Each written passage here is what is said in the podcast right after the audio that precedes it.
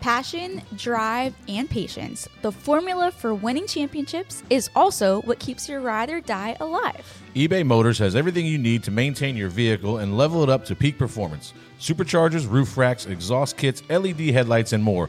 Whether you're into speed, power, or style, eBay Motors has you covered. With over 122 million parts for your number one ride or die, you'll always find exactly what you're looking for. And with eBay Guaranteed Fit, your part is guaranteed to fit your ride every time or your money back.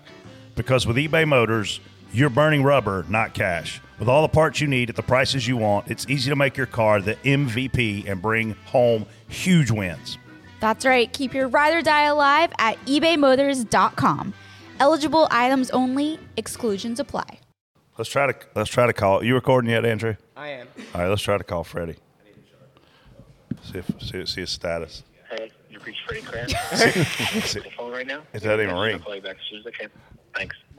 So if you wonder where Freddie's at, it's should we leave him a message? hang up or press Should just be the whole podcast. Yeah, we'll Till just he leave gets him- here. Freddie, you're a piece of shit. Where are you at? this is Columbia all over again. The following is a production of Dirty Mo Media. Clear by two. Please really shallow entry. Door, bumper, clear. Hey, everybody, I'm TJ Majors. Spotted a bunch of late models this week a truck and a cup car. Let's be wasting my time giving out the numbers. You were busy. That's a busy week, but I know how to wear sunblock. I'll tell you that much. You were busy at a great racetrack, man. Brett Griffin, spotter for Chandler Smith Collie Racing this past weekend. I would uh, kick this to Freddie, but he ain't here. So I'll kick it If to you our. see him anywhere, please send him to the studio. Yeah, the last known image of Freddie was about nine hours ago. and he does not look sober. was it, what, what was he on? Twitter? Yes. Is that the picture he sent to me? Yeah. Yeah. That's the last known Yeah, image. he didn't even ask if he could take my picture. And then he started tweeting responses to a ton of people. So Oh, nice. Well, Yep. Casey, I'll uh, I'll let you kick kick this thing uh, to. Well- work. I don't know. I'll act like Freddie. well, and say, I just want to first shout out the birthday boy here. So I got to tell you guys before I introduce our awesome guest, Artie Kempner. I have I went to the tweet up yesterday, and I'm guessing there were thousands of people there. It was packed, and they all sang me happy birthday. But it's not. It wasn't your birthday. But it wasn't my birthday, but in a day. I'm not gonna see him today. hey, so- it's your birthday week. That's what Casey goes Yeah. by. So- I mean, so without- birthday month, I'd be fine with. that. Without further ado, I got to kick it to my good friend who I met over 20 years ago, thanks to the Sadler family. Uh, and obviously, at some point, I would have ran into you anyway. Uh, my good friend Artie Kempner for the Fox Sports. Artie, how you doing, brother? I'm doing great. It's really neat to be here. I actually listened to your podcast. Well, I know that's how you ended up on here because you text me and Millions. corrected me on, on on something that was said on the show, um, which we won't talk about. But but you were like, Brett, TV doesn't do this. We do this, and I'm like, okay. Would you love to come on our show? Because I didn't know you listened to the show. So, do you have any pull with the, the choose deal when they do it backwards? Okay, uh, the answer is yes. I do. So we did we did change it. Did you guys remember when we changed it? no, I haven't looked And at it. Eh, we I've- changed it, and then all of a sudden, I don't know. I think the graphics operator forgot that we changed it, and all of a sudden, it was back to where it was. And Clint keeps going, "What are we doing that for?" I go, "I'm not sure." So sometimes they even know I'm in charge. does, yeah. Apparently, I'm not in charge. You'll have that. I'll work on that. w- One thing I didn't know about Artie before we invited him on the show is is obviously you have an amazing career in journalism. You you were one of the first uh, directors to join Fox in 1994. Uh, I was 19 years old, I think, in 1994. Artie, not trying to date you here, uh, but you played college football at Florida. Yeah, I used to be much taller. so, yeah. I weighed like 235 pounds. What'd you play? Oh What my position? I was an outside linebacker. I like to run Dang. into things back then, and television actually was the best way for me to run into things as well. So That's how you did Sports it. television. So yeah. so where'd you go to high school? I, I, I grew up on Long Island. uh, Oh. in New York, yeah. Well, Freddie's not here. Yeah, That's where I he know. grew I, up. I, I know Freddie's in New York. He had his Giants hat on, like my everybody in my family. So uh, yeah, I have an affinity for Freddie if we ever do find him. Believe it or not, I think he'll show up. I, I believe he will as well. So you went to high school in Long Island. How'd you end up in Florida? Um, I went down there to play football and pursue my journalism career. Yeah. Did they recruit you to play ball? Yeah, but lightly. Who was who was coaching then? Uh, Doug Dickey at first, and then I played for Charlie Pell, which was give him hell, Pell. Give him hell, hell. Yeah, we did all right. We went 0-10 and one and 79, and then we went to two straight bowl games when I was there. Wow, Yeah. that's fun. Yeah, it was really fun, especially the two bowl games. The Yeah. 0-10 and one, not so much. No, that yeah, No. that wouldn't be a great year. But No. hey, you still got to go to a really great school for football, and I did. And Actually, it's a school I probably couldn't get into now because the academics are way higher than when I was there. So you probably have, and listen, we've had a lot of guests on this show. I mean, I'm talking Dale Jr. Who? Dale Jr. Oh, the Pied Piper. You've, Yeah, yeah, yeah, I've heard yeah, of you, him. You've heard Yeah. of him. Uh, Blake Shelton. I've heard of him. Yeah, yeah. We, we've had big guests. We've never had a guest with a job that's actually important, though. So you're still going to keep that streak going. No, no, no. You're changing the streak. Me? We- right? I mean, we've never had a guest this important. You are you are the first one. Well, I'd like to say that can really call the shots, but I think we all know that.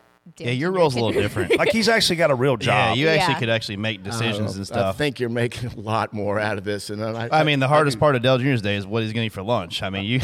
No, I know that. I understand that. I, I was around him back when you started. Go ahead, cut you that know. out, guys. No, I'm just kidding. the, the hardest part of his day used to be what time was he going to get up, Well, yeah. and and then Yeah. Mm-hmm. he had then he had to hire people to get him up. TJ, am I lying?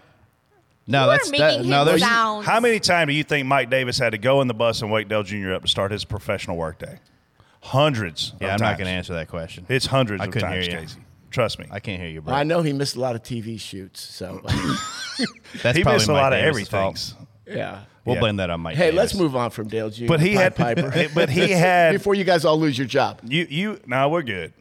Oh, we've been way worse. He did text me back this week, which Yeah, it was tells me me. he's mad at me this He owes week. me a so boat it's- anyway. He texts me right back, so he must be mad at Oh you. yeah, he's totally mad at me. But you literally have a an important job, obviously, not only in the world of sports, but in the world in general. So tell me, how do you get to be the lead director? Tell tell me a little bit about what it takes to get from playing football at Florida to becoming the lead director for Fox Sports. Well, I, I- I think it's kind of a little crazy ride. I mean, the reason I'm in sports television is because I love sports. I mean, I didn't love TV. I do now, but I love sports. And I just didn't want to stop playing. I always tell people I ran out of ability at Florida. I saw what real football players looked like and how they played. And then I just wanted to pursue some type of career in sports. I was going to be a coach. I actually coach high school football now. Do you really? Yeah, I do. I coach with my father in you look law, like my a coach. brother in law. You look like a I do. coach. I used to wear those bike shorts, those tight bike shorts when I was in college. I figured I could make a career wearing them. So anyway, I I literally bumped into TV in a lot of ways. I helped out on a, a big swim meet uh, that CBS did in 1982, and I walked into the TV truck. They let me come in, and it was like, okay, I want to do what that guy's doing. I didn't know what that guy was doing, but he was the director, and I p- literally have pursue that career from that time on. And I love it just as much now as I did when I started, you know, working in 1982. So 1982, where did you start at? Because obviously Uh, you didn't start at the top. no, I did not start time. I was a, a runner, a gopher, and a researcher. So I started there, and I, I'm from New York, so it was kind of easy to move back to New York. I kind of talked my way into getting a job, kind of pursued it pretty heavily. I was very persistent. I showed up at CBS and kind of snuck my way in, started talking to some people. And, uh, you know, if you show up most, enough times, people think you work there. Yeah. So I was doing, I was, ru- you know, I was a runner. I was running. If somebody needed coffee, I got coffee. Somebody needed some information. Somebody needed some research. Just before internet, research was a yeah, I was little more going to say difficult. back then you had to actually go. yeah, you had to get go it. find stuff. Yeah. Right, books, you know, all that. So But you know you know what an encyclopedia is. I do know an encyclopedia. A lot of our listeners probably Yeah. don't. oh yeah, The Dewey Decimal System, things like that. yeah, Yeah. all the big stuff that's Yeah. unimportant now. So you're a researcher. I was a researcher. Then what do you then what do you get into next? um, researcher, and then I become a broadcast associate, which is that first rung on the ladder for sports, you know, in, in our world of TV. And uh, then you're doing the graphics, and it's really it's you're producing the graphics for the for the show. So the producer and the director are kind of running, you know, they run the show. I always tell people, the producer's the head coach. And the director's the quarterback. So the producer has a vision of what they want to do, and the director's kind of carrying out that vision. And when you're the BA, you are responsible for the graphics. And it's harder to get graphics up than it is to cut pictures, Yeah. you know, to change your picture. So it was a great experience. Um, I love doing it. I love researching it. I loved the games. I loved the action, the intensity, the sense of urgency. And it was like, okay, I found my calling. in a lot of ways. So I've been so fortunate, you know, that I kind of found this and I kind of fell into it in a lot of ways. What all sports have you covered? Like, I've basically covered everything but baseball and soccer. wow. I've never done baseball, and because when Fox got baseball, I was wrapped up in, of course, NFL, and then we were doing the NHL hockey back then. Yeah. So, and then we got NASCAR. You know, we basically bought the NASCAR package in 2000, and that that started my career in NASCAR. But I had done NASCAR starting in the 80s with CBS. Like my first 500 was 85. wow. That'd have been Yeah. fun. Yeah, it was unbelievable. No, rest- no restrictor plate. Yeah. The first time I walked on a track, guys, I walked out onto the concourse and they were practicing, and those cars were coming on, into the trioval, and I thought they were on. It looked like they were on rails because they wanted to crash. Yeah, but and they then, didn't. And then they didn't. Yeah. And they were going like 210. Then I think Bill's. I think Flying, yeah. Bill's time was like 209 and change. Yeah, his his record was 212 at Talladega. 212, yeah. Yeah. At 209, I thought of Daytona, and it was like, oh man, this is so freaking cool. But I used to go to dirt track, uh, Freeport, Freeport Speedway, with next town over from where I grew up. We would go there once a month. So I've always kind of loved racing. David Pearson's my favorite driver Same of all here. time. South Carolina guy. yeah. Yeah. Silver I- Fox.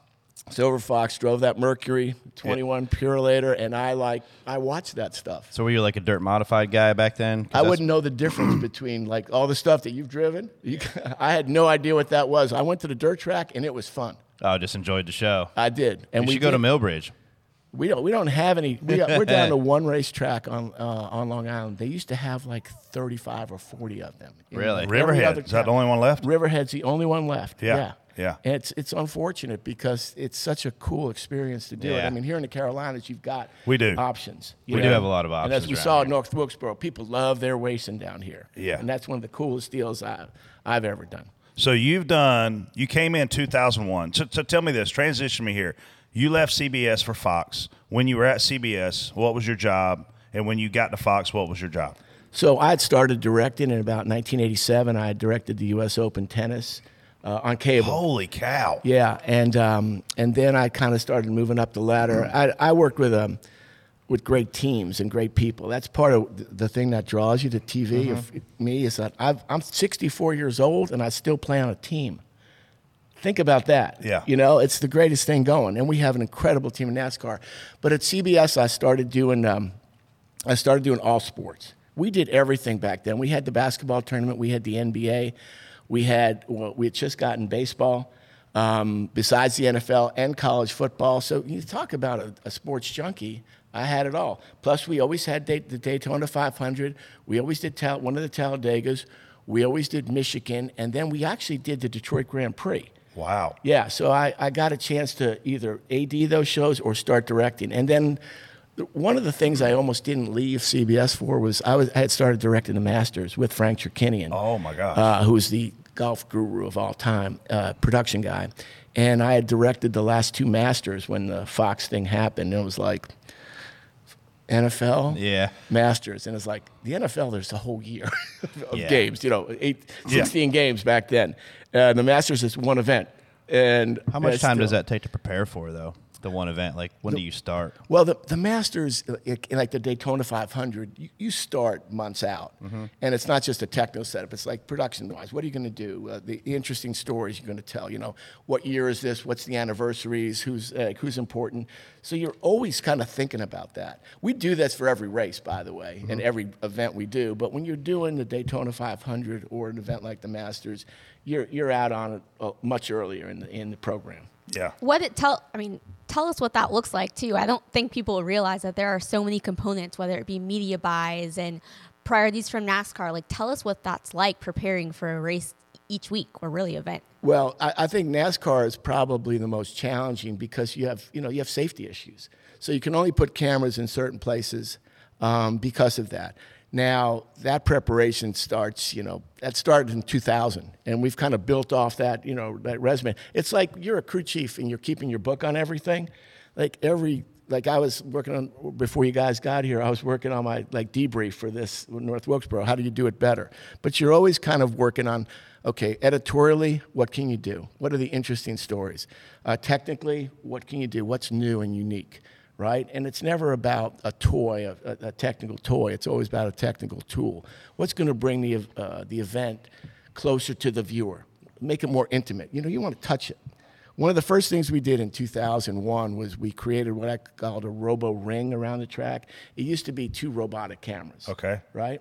Well, we put six or eight, depending on the length of the track, on each on each thing, so we could cover an entire lap low, right, and see it and feel it, you know. And part of that was the sound. Yeah. We enhanced the audio, and that's one of the things that Fox has always been kind of prioritized, right, from day one of football. We're going to put more microphones out there to make people kind of feel the game Yeah. right? Feel the sport. When, when those cars went through and you hear crank it up, I mean, it does kind of.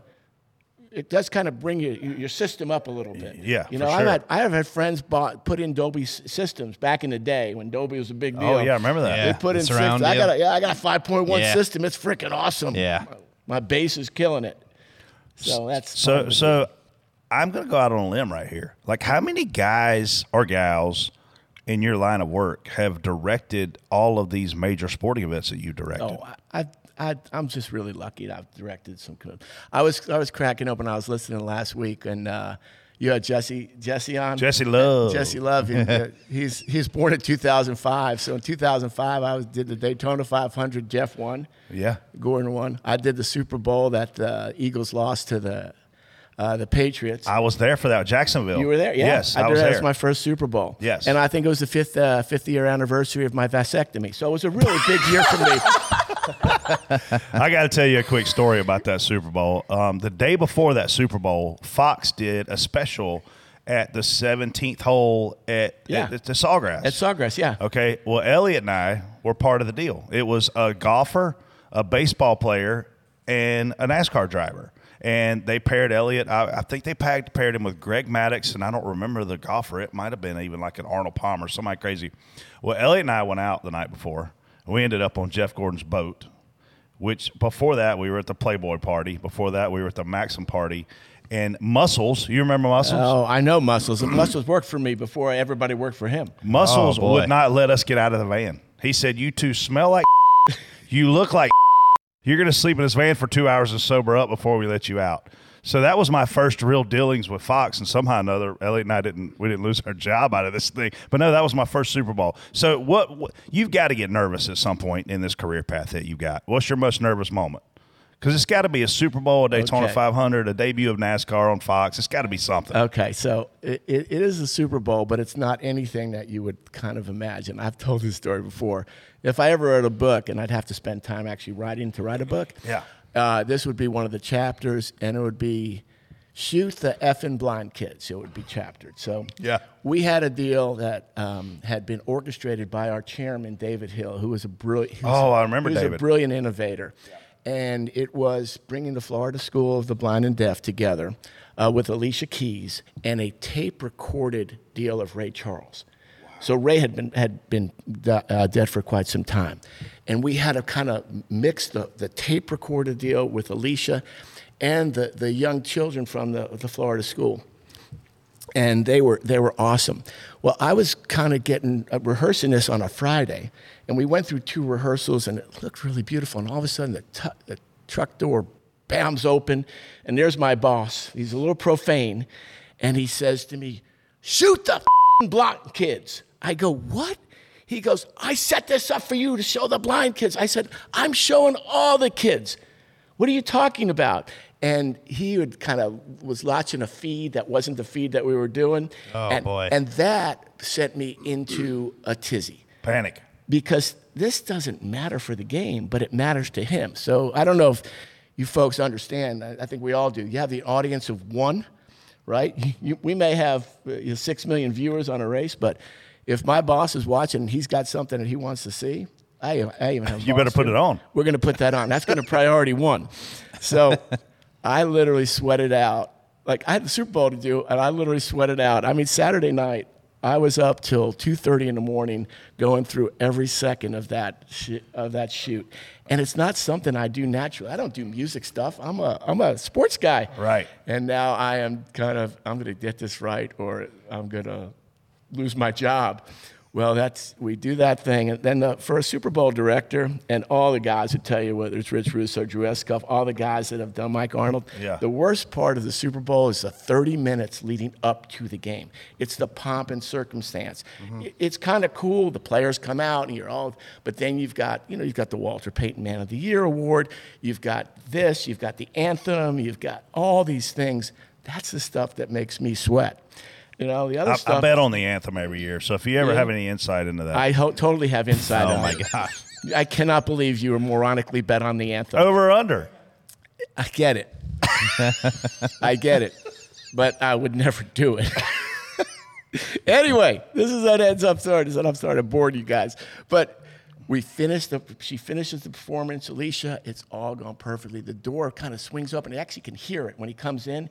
He goes, "That was freaking awesome," and he walked out the door. And that was the last time I heard from him all day. That And was then we- perfect. And then we did the Super Bowl. You're, you're, that's a you're- good thing. Uh, That was the most nervous I've ever been Ever of been. all sports, of every event. of that is everything I've insane. ever done. It's Wow. right. I, the Super Bowl itself didn't, because that's what you do for a living. Right. Look, look, you guys have worked with the best drivers in, in, in the world. Ah, that's They that, might I have- worked with Clint for a oh, while. that's right. You're right. they may have butterflies. They might have butterflies, but they're not nervous. Yeah. You know, I always think about that when when you're watching your favorite golfer, Right. And he's got 242 yards, and he's got a four iron, and you're going, "Oh God, that's so hard to do." Yeah. I got a four iron, I can't hit a four iron. Well, he can. Yeah. Right. So when I do these jobs, first of all, I've got the greatest crew in the world. So if I screw it up, the camera guys are still going to be great. So even if I just close my eyes and shout out numbers, it's going to look good on Fox because Yeah, we they have know the what they're best team doing. in the world. They do. You guys know them. I mean, you've you know Oh, yeah, you we know see 'em every Drano, week. you know Nelson, you know Steve Mm-hmm. Zajac, you know Pony. These guys are the legends of the business. You know, I get a lot of you know credit. Production gets way too much credit, but the technical teams that we have, that's what makes you go. The operations teams, you know that. Yeah. I mean, you guys are part of that. You know, you know, you Same you- thing for us, man. Yeah. It's it's the crew guys. It's, It's- the pit crews. It's, it's all the of spotters. The spotters Yeah. are a big Yeah. part of that. It's like you guys are part of a team like I am, and it's like so cool to do. I it. feel like we're a little luckier because I mean the mechanics and them guys and the engineers are ones that do all the work. The truck drivers, truck driver Truck get that drivers. thing to the track. hardest hardest working guy in motorsports. what can't what can a truck driver do? do Typically, they everything. can cook better than anybody. Yep. Right. Yep. They can they, they can take care of the truck. They know how everything works. I mean, I've always liked to have I'd like to have a truck driver work for me. Me They too. know all the parts on there. They know where everything's at. It's They do. clean. They're organized. most of the time. Unbelievable. man. Truck it drivers takes are a the special person, and if you drive somebody's motor coach, that's even more Well, difficult. and how about how they park? I mean, try parking in like Bristol or North Wilkesboro. Anywhere. That's insane. So tight. So you just set us up for a great segue. So I met Artie a very long time ago, and the reason I got to know him so well is because of Hermie and Elliot Sadler. And Hermie's niece Haley is autistic. Artie has a son that's autistic. We started doing a lot of things together for the Autism Society of Dover, for Autism Speaks, um, for all all kinds of things. So I know that your son is a big inspiration to you, and I know that that is probably your biggest one of your biggest passions in life. Well, it, it is my biggest passion. It's my family. You know, I always say Ethan is my son. He's 28 years old, Wow. Oh, which is kind of wild. That makes me feel even older than I felt before I, I know. got here. Yeah. Well, how old's Haley now? she's got to be She's about- 20, Oh, she's- 22. No, she's like 24, 25. Is she? Ah, yeah. Man, time flies. So um, we bonded the the Sathlers and I, bon- uh, you know, bonded, and then through through Brett, you know, got to know you um, through autism, and we were really trying to do a bunch of things back then, and that was you know almost 20 years ago. It Yeah. was 20 years It ago, was, and yeah. awareness was not there, advocacy was not there in the same way. Autism Speaks didn't even exist yet. So we had done our, our thing, Autism Society of Delaware, which is now just Autism Delaware, and we were kind of working on things. Well, the Fox people were so supportive of the things we were doing, guys, that they allowed us to kind of go national in a lot of ways. They let our announcers wear our autism awareness pins. They would do a thing. April, we just kind of blew it out. You blew it Oh. out. And we started doing the drive for autism, which all the drivers would come to back then. It was spectacular. I mean, we had one year 32 drivers. I mean, you can't get 32 drivers to do lot. anything No. but a cup race. No, no. You you had guys come that didn't even play golf. No, they didn't play golf. They hung out. They bought their own foursomes. Yeah. Jimmy won because he bought his own foursome and bought four ringers with him. It was great, Jimmy Johnson. And then he did the same thing. Jim said, "Well, Jimmy's doing it. I'll do it." He goes, "I'm going to buy a foursome." So not only did they show up, but they spent money and donated to our Made it a good organization. deal. And I'm Well, telling you, this thing raised hundreds of thousands of dollars. We've raised over six million dollars in the 22 years we've done. Now it. I That's know amazing. y- you've done a ton. Like you're a Comcast Media Champion, so y- we've seen the work that you do. Tell us what your organization does to help those affected. Or So when we started the organization uh, in '98, we're actually in our 25th anniversary s- year. We uh, it was in our house and uh, right out of our, our little study office, and we started growing it. And we actually put an addition on the house to add a bigger office because we had two people working in our house every day. Um, it was all volunteer to start, and then in 2002 we kind of took a big step. And uh, I can tell you now we have over 100 employees. We serve almost 200 individuals with autism every day, adults. My son is one of the beneficiaries Wow, that's of this awesome. program. It's been spectacular, and you know, you could we could not have done it without the f- support of the NASCAR family. Yeah. really. I mean, people say that stuff, but it's real. I mean, they came out. So we raised all this money on the golf tournament. We had all this awareness. It really impacted so many families. You know, Ray Evernham and I have had a friendship for years through autism Yeah, yeah. you know, and, and talking about things. And it's really been something special, which I, I remember once saying, uh, uh, my wife is, I guess if I had to make a choice, I would leave football before NASCAR because NASCAR means so much to family. to Autism Delaware, Yeah. and to the autism community, and like that's kind of a crazy deal. I'm a, I, I love e- every sport, but if I would had to make a choice, it would have been NASCAR, which wouldn't be a bad well, deal. I mean, the thing is, and and like you said, the drivers have done their part, but sponsors have painted their race cars to celebrate this Oh. It and make was- and raise awareness. It was something special to see that. And look, I, I believe when you see cars like when you like you know Da- the Shriners car was uh, last Yeah, week. Darlington. That stuff is great. I mean, I always tell people pick a charitable organization that you want to support.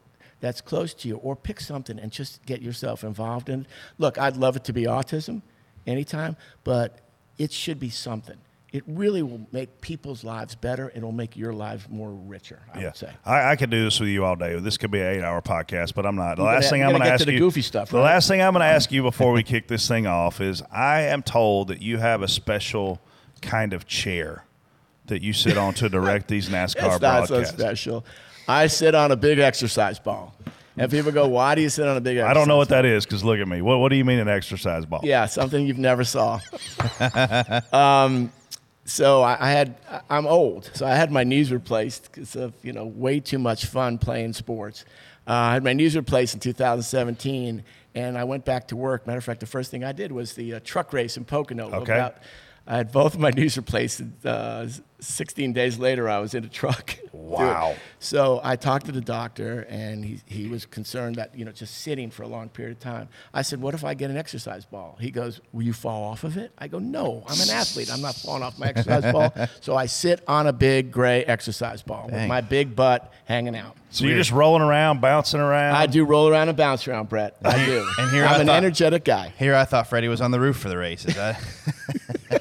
Oh man, I love it. Well, listen, we're gonna get into the guts of this show. Uh, I'm so happy you're here. I'm so happy you text me to correct me about something that we said on here that was You should- incorrect, you should do which that has more never often. happened before. We've never been wrong on this show. No. you're the first person to ever point that out. Thank you, and I appreciate that. I work in television. We are never wrong. and actually, I, I have to ask. So you probably see a ton of good and bad feedback from the show or from your shows on Twitter and social media. How? No, Casey, I don't. Because you just ignore it. I don't. Yeah, I, yeah. I do not partake in social media. Now I understand why social media is very important to the sport, but I, I just stay away from it That's because brilliant. it can be. I, I think it can be toxic. Yep. I, s- I tell s- uh, certain of our announcers we don't have to address every criticism. Like if you go into a bar and somebody, most people won't say, "Hey, I don't like what you do." Right, that rarely happens. It usually leads to a fight. So why do we have to have a verbal fight on uh, on some social media platform? It's for other people to do. I get the feedback I need to get. I'm not. I don't ignore things. And I, listen, the bottom line is we're always trying to do right by the fan. If you know anything about Fox NASCAR, the people that work there from top to bottom are passionate about racing mean, that's the difference. That's our secret sauce and why we do great broadcasts because everybody's engaged. Everybody owns it. Everybody's on that team and they really care. So when you have that going for you, Yeah. you can get criticized, you know, take it in, but don't go crazy. Yeah. We've been telling you for years now that RacingUSA.com is Dormer Clear's go to store for the latest and greatest officially licensed NASCAR merchandise. To celebrate the 25th anniversary of Dale Earnhardt's Daytona 500 victory, as well as the 75th anniversary of NASCAR, RacingUSA.com is offering an exclusive version of Lionel NASCAR Classic Dale Earnhardt 1998 Daytona 500 raced win diecast car. Each one is hand signed by Richard Childress on the front windshield and hand signed by Larry McReynolds, the crew chief, on the rear windshield. There are only 100 of these dual autographed cars available, and by the time you hear this podcast, they might all be sold. Also, the autographed 164th Dortmund Clear diecast sets that RacingUSA.com is selling are now in stock and selling fast. There are only a very limited number of sets available for immediate shipment. If you want one, you need to order now. Just go to RacingUSA.com's homepage and click on the Door Bumper Clear banner on the bottom of the page. Thanks for supporting RacingUSA.com. They've supported this podcast now for three years. Fans, racingusa.com is truly unique. Every product they sell is discounted every day. No coupon code is needed. You are guaranteed the lowest pre order prices. Your in stock orders are shipped the very next business day, and you can select from a wide assortment of the newest officially licensed diecast, apparel, hats, helmets, novelties, and collectibles for the sport's most popular drivers, many of which are exclusive to racingusa.com. So, whenever you want a new hat, t shirt, diecast, helmet, or novelty to support your favorite driver, shop racingusa.com, Google's top rated store for NASCAR merchandise. This show is sponsored by BetterHelp. We all carry around different stressors, big and small, and when we keep them bottled up, Brett, they can start to affect us negatively. Therapy is a safe space to get things off your chest and figure out how to work through whatever's weighing you down. And, and there's really no shame these days in, in, in getting help when you need it. It can, man, and you got to be careful, and uh, you don't want to carry that around by yourself. That's where these guys come in handy. Whether you've been in therapy uh, or new to the process, BetterHelp will give you the tools and to positive thinking and coping skills and how to manage those boundaries. Therapy empowers you to be the best version of yourself. Therapy is not just for those with major traumas. You know, if you're thinking of starting therapy, give BetterHelp a try. It's entirely online, designed to be convenient, flexible, and suited to your schedule. Just fill out one brief questionnaire to get matched with a licensed therapist and switch therapists anytime for no additional charge. Get it off your chest with BetterHelp. Visit betterhelp.com slash bumper today to get 10% off your first month. That's betterhelp, H-E-L-P dot com slash bumper. Spot on, spot off. Spot off. Spot on. Yeah, spot on. It was super fun yesterday to ride around there. And I am spot off. damn, where'd he come from? First topic Justin Marks shares on SiriusXM Ross Chastain has some things he's got to clean up. We today started the process of more aggressively handling that. Artie, Yep. I love Ross Chastain. I love everything about Ross Chastain. I don't have to drive against him on the track, but if I was a driver, I would probably drive like Ross Chastain. I'm going to race you from lap one. They drop the rag, as Clint would say, until checkers. If you don't like what I do, you can race harder against me. There was a guy that drove this car. It was a black car. You guys are very young, but you might remember it. It was the three car. Yeah, Yeah. rookie of the year, 1979. Yeah, I'm, and he, by the way, wrecked a lot of people. And he got in their way, and when they got in his way, he took care of it in his terms. I'm not comparing Ross Chastain to Dale Earnhardt, but when you have somebody that drives it like he stole it, you got to just kind of get behind him. And by the way, in North Wilkesboro, when he got introduced, there were very, very few boos, and there were a whole lot of cheers. So we know what the racing community likes. Drivers might not like it, Mr. Hendrick might not like it, but we like it on TV for sure. I love that tape. Hey, did you? I'm telling you, when they. You if need to be Ross- on TV instead of telling people what to do on TV. No, because my mouth will get me in trouble, Brett. We're almost crossed the line already. All right? The, the people, the amount of cheers Ross got, like the, the amount, even if even the booze, he got more than he was in the top five or six drivers of how loud they cheered or booed for you, and that's that's saying something, if- You know- for- in you know- my opinion. Well, you know, we, we want people to cheer and boo. We want you to be passionate. Rivalries. everything in, in this sport. This sport was built on rivalries. Let's look at the people that, that the drivers that, that the fans have hated, right? The three car. Yeah. Darrell Waltrip. Darrell Waltrip. Jaws. Rusty Wallace. Yeah. Right? Ru- ru- rubberneck. You know, yeah. you, all the you nicknames Just go they had. through all the great drivers. They most of them all went through that time. I mean, not everybody was David Pearson who could just somehow drive around you without you even knowing he was there. Right. Right. It was subtle. Not everybody was Richard Petty. When, when they deem you the king, you really can't root against the king. Right. Right. 'Cause Right. They off with your head. Don't Yeah. they behead people for that? They do. So Yeah. you talk about all the other drives that have come through. I mean, Jeff Gordon, pretty much hated by a lot of people. Oh, right? Oh to- California guy invades our southern sport. Are you my kidding gosh. me? Yeah, we Sir, hated we him. let Starts- him in there. What was it, Starts 93, beating him. 94? We Yeah. hated Jimmy that guy. Johnson, too vanilla. Yeah. Now he didn't crash out enough people, right? And he didn't get in any fights. Yeah. But you know, he was he was damn to race against. Kicked everybody's ass. Yeah. Yeah. So y- and you kind of look at what this sport is. This sport is about black hats, white hats, booze, and cheers. Right? That's what it's about. That's what every sport is, engagement. That's what we try to do. We don't, we try not to be melodramatic when we do our We just try to see what you're seeing out there and make it bring you a little closer to the action. And Ross Chastain takes you to the action. Uh, here, here's my thing on this. All right, we're in North Wilkesboro. North Wilkesboro, regardless of what you thought about the racing, was a tribute to our hardcore blue collar fan and family that grew up in the 80s and 90s loving racing. I went to my first race in North Wilkesboro in 1979 as a four year old kid. I went to my last race there as a teenager in the 80s. And I'm telling you right now, that's what this generation of racing and racers loved is guys like Ross Chastain. So of course he got a bunch of cheers because that's how they grew up. Here's what he's missing, Artie. He's missing the wins, and the wins will come. I think what Justin's got to figure out a way to do is rein in the wrecking and wrecking of other people and let his talent show because he has the talent. He's lacking the finesse. And and Dustin made the statement. I th- I think I, I, an exact statement, but basically said we can't wreck ourselves. Right. Right. Right. You know, you- you're not looking to wreck other people, but you can't wreck yourself. And he's cost himself some opportunities. As many opportunities as he's cost Kyle Larson, he's cost himself as much. So, yeah, Ross has got to work on that. Hey, risk reward.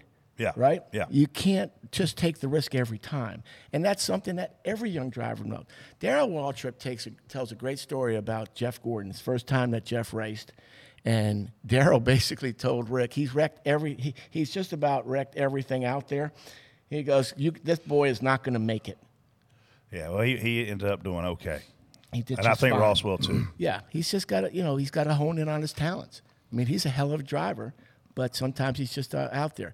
But I don't want to put a muzzle, a, a, a, a racing muzzle on Ross Chastain Yeah. because he's going to bring the field up, right? They're going to race harder against him. And we're Because they're going to seeing have to. it. Yeah. You ain't going to beat him racing Wimpy. Nope. No.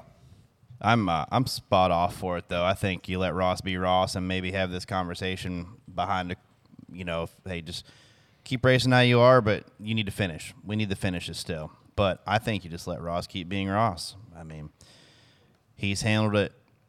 I don't think he could have handled anything he's done so far any eh, better than what he has.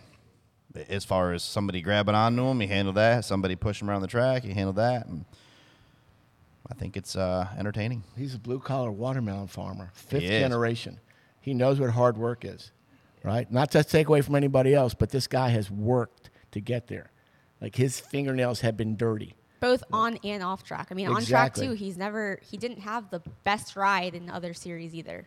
I was uh, up there with his dad on Wednesday doing the late model, doing the late model stuff with Dell Jr. And I was standing there talking to his dad. I'm like, hey, uh, I'm not trying to tell you what to do, but I wouldn't rake the green car tonight. That probably. You let that one go? I'm like, I'm like, yeah, I just wouldn't wreck the green car. Yeah, That sun drop car, I'd leave it alone. yeah, I'd leave this the sundrop car alone. I saw a lot of Sundrop T-shirts yesterday. oh, they're all Tons. there's so many. of Freaking them. unbelievable. Oh, yeah, He is the Pied Piper, man. He does something. You follow it. Oh, moving on. The Truck Series race had 12 cautions compared to the Cup race's single natural caution. Spot on, spot off, Brett. I'm spot on for how amazing the truck race was, and and listen, I'm spot on for how great. I'm telling you, yesterday and all weekend for that matter, I was there Friday, Sunday. It was like we were at Disney World. These this was the happiest place on earth on this particular weekend of the year for people who love race cars and racing and the legacy and where it came from. Um, the Cup race, listen. There are guys in the sport that have spoke out, and, and Casey tells me all the time, Artie, it's not what I say, it's how I say it the, I don't know how she would want me to say this. The short track package is garbage, and it's not the racetrack's fault. It's not the driver's fault. They've got to fix the package. I mean, we saw tire fall off. We didn't see great racing in the truck race. I mean, we didn't see it in the cup race. We did in the truck race.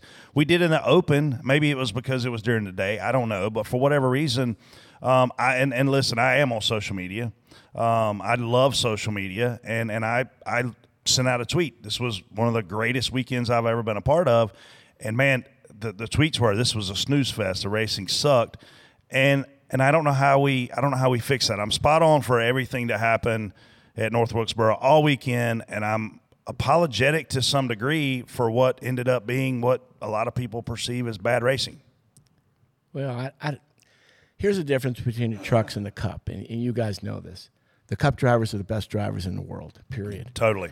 Now, you drive that racetrack, and, and they had a few laps, right, that they had. So they got a chance to practice and they ran the heat races. But these guys are so damn good that they don't wreck.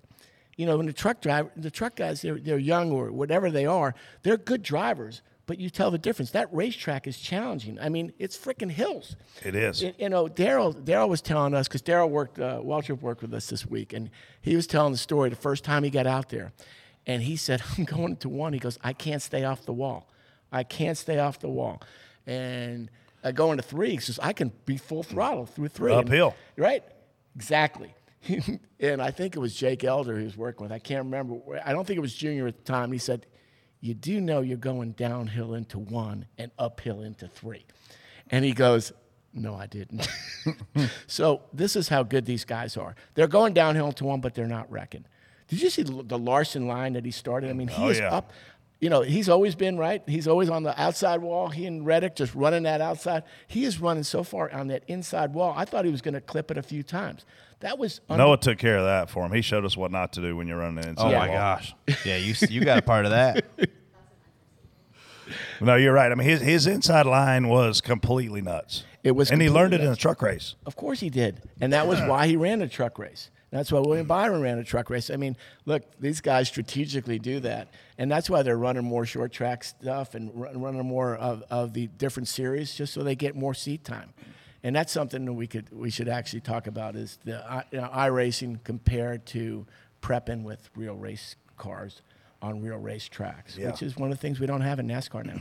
TJ, when when Larson was running the apron in the truck versus a cup car, the cup car for him didn't look violent. When I saw other guys go in there on in-car cameras that Artie was providing us, dude, it was violent inside a race car.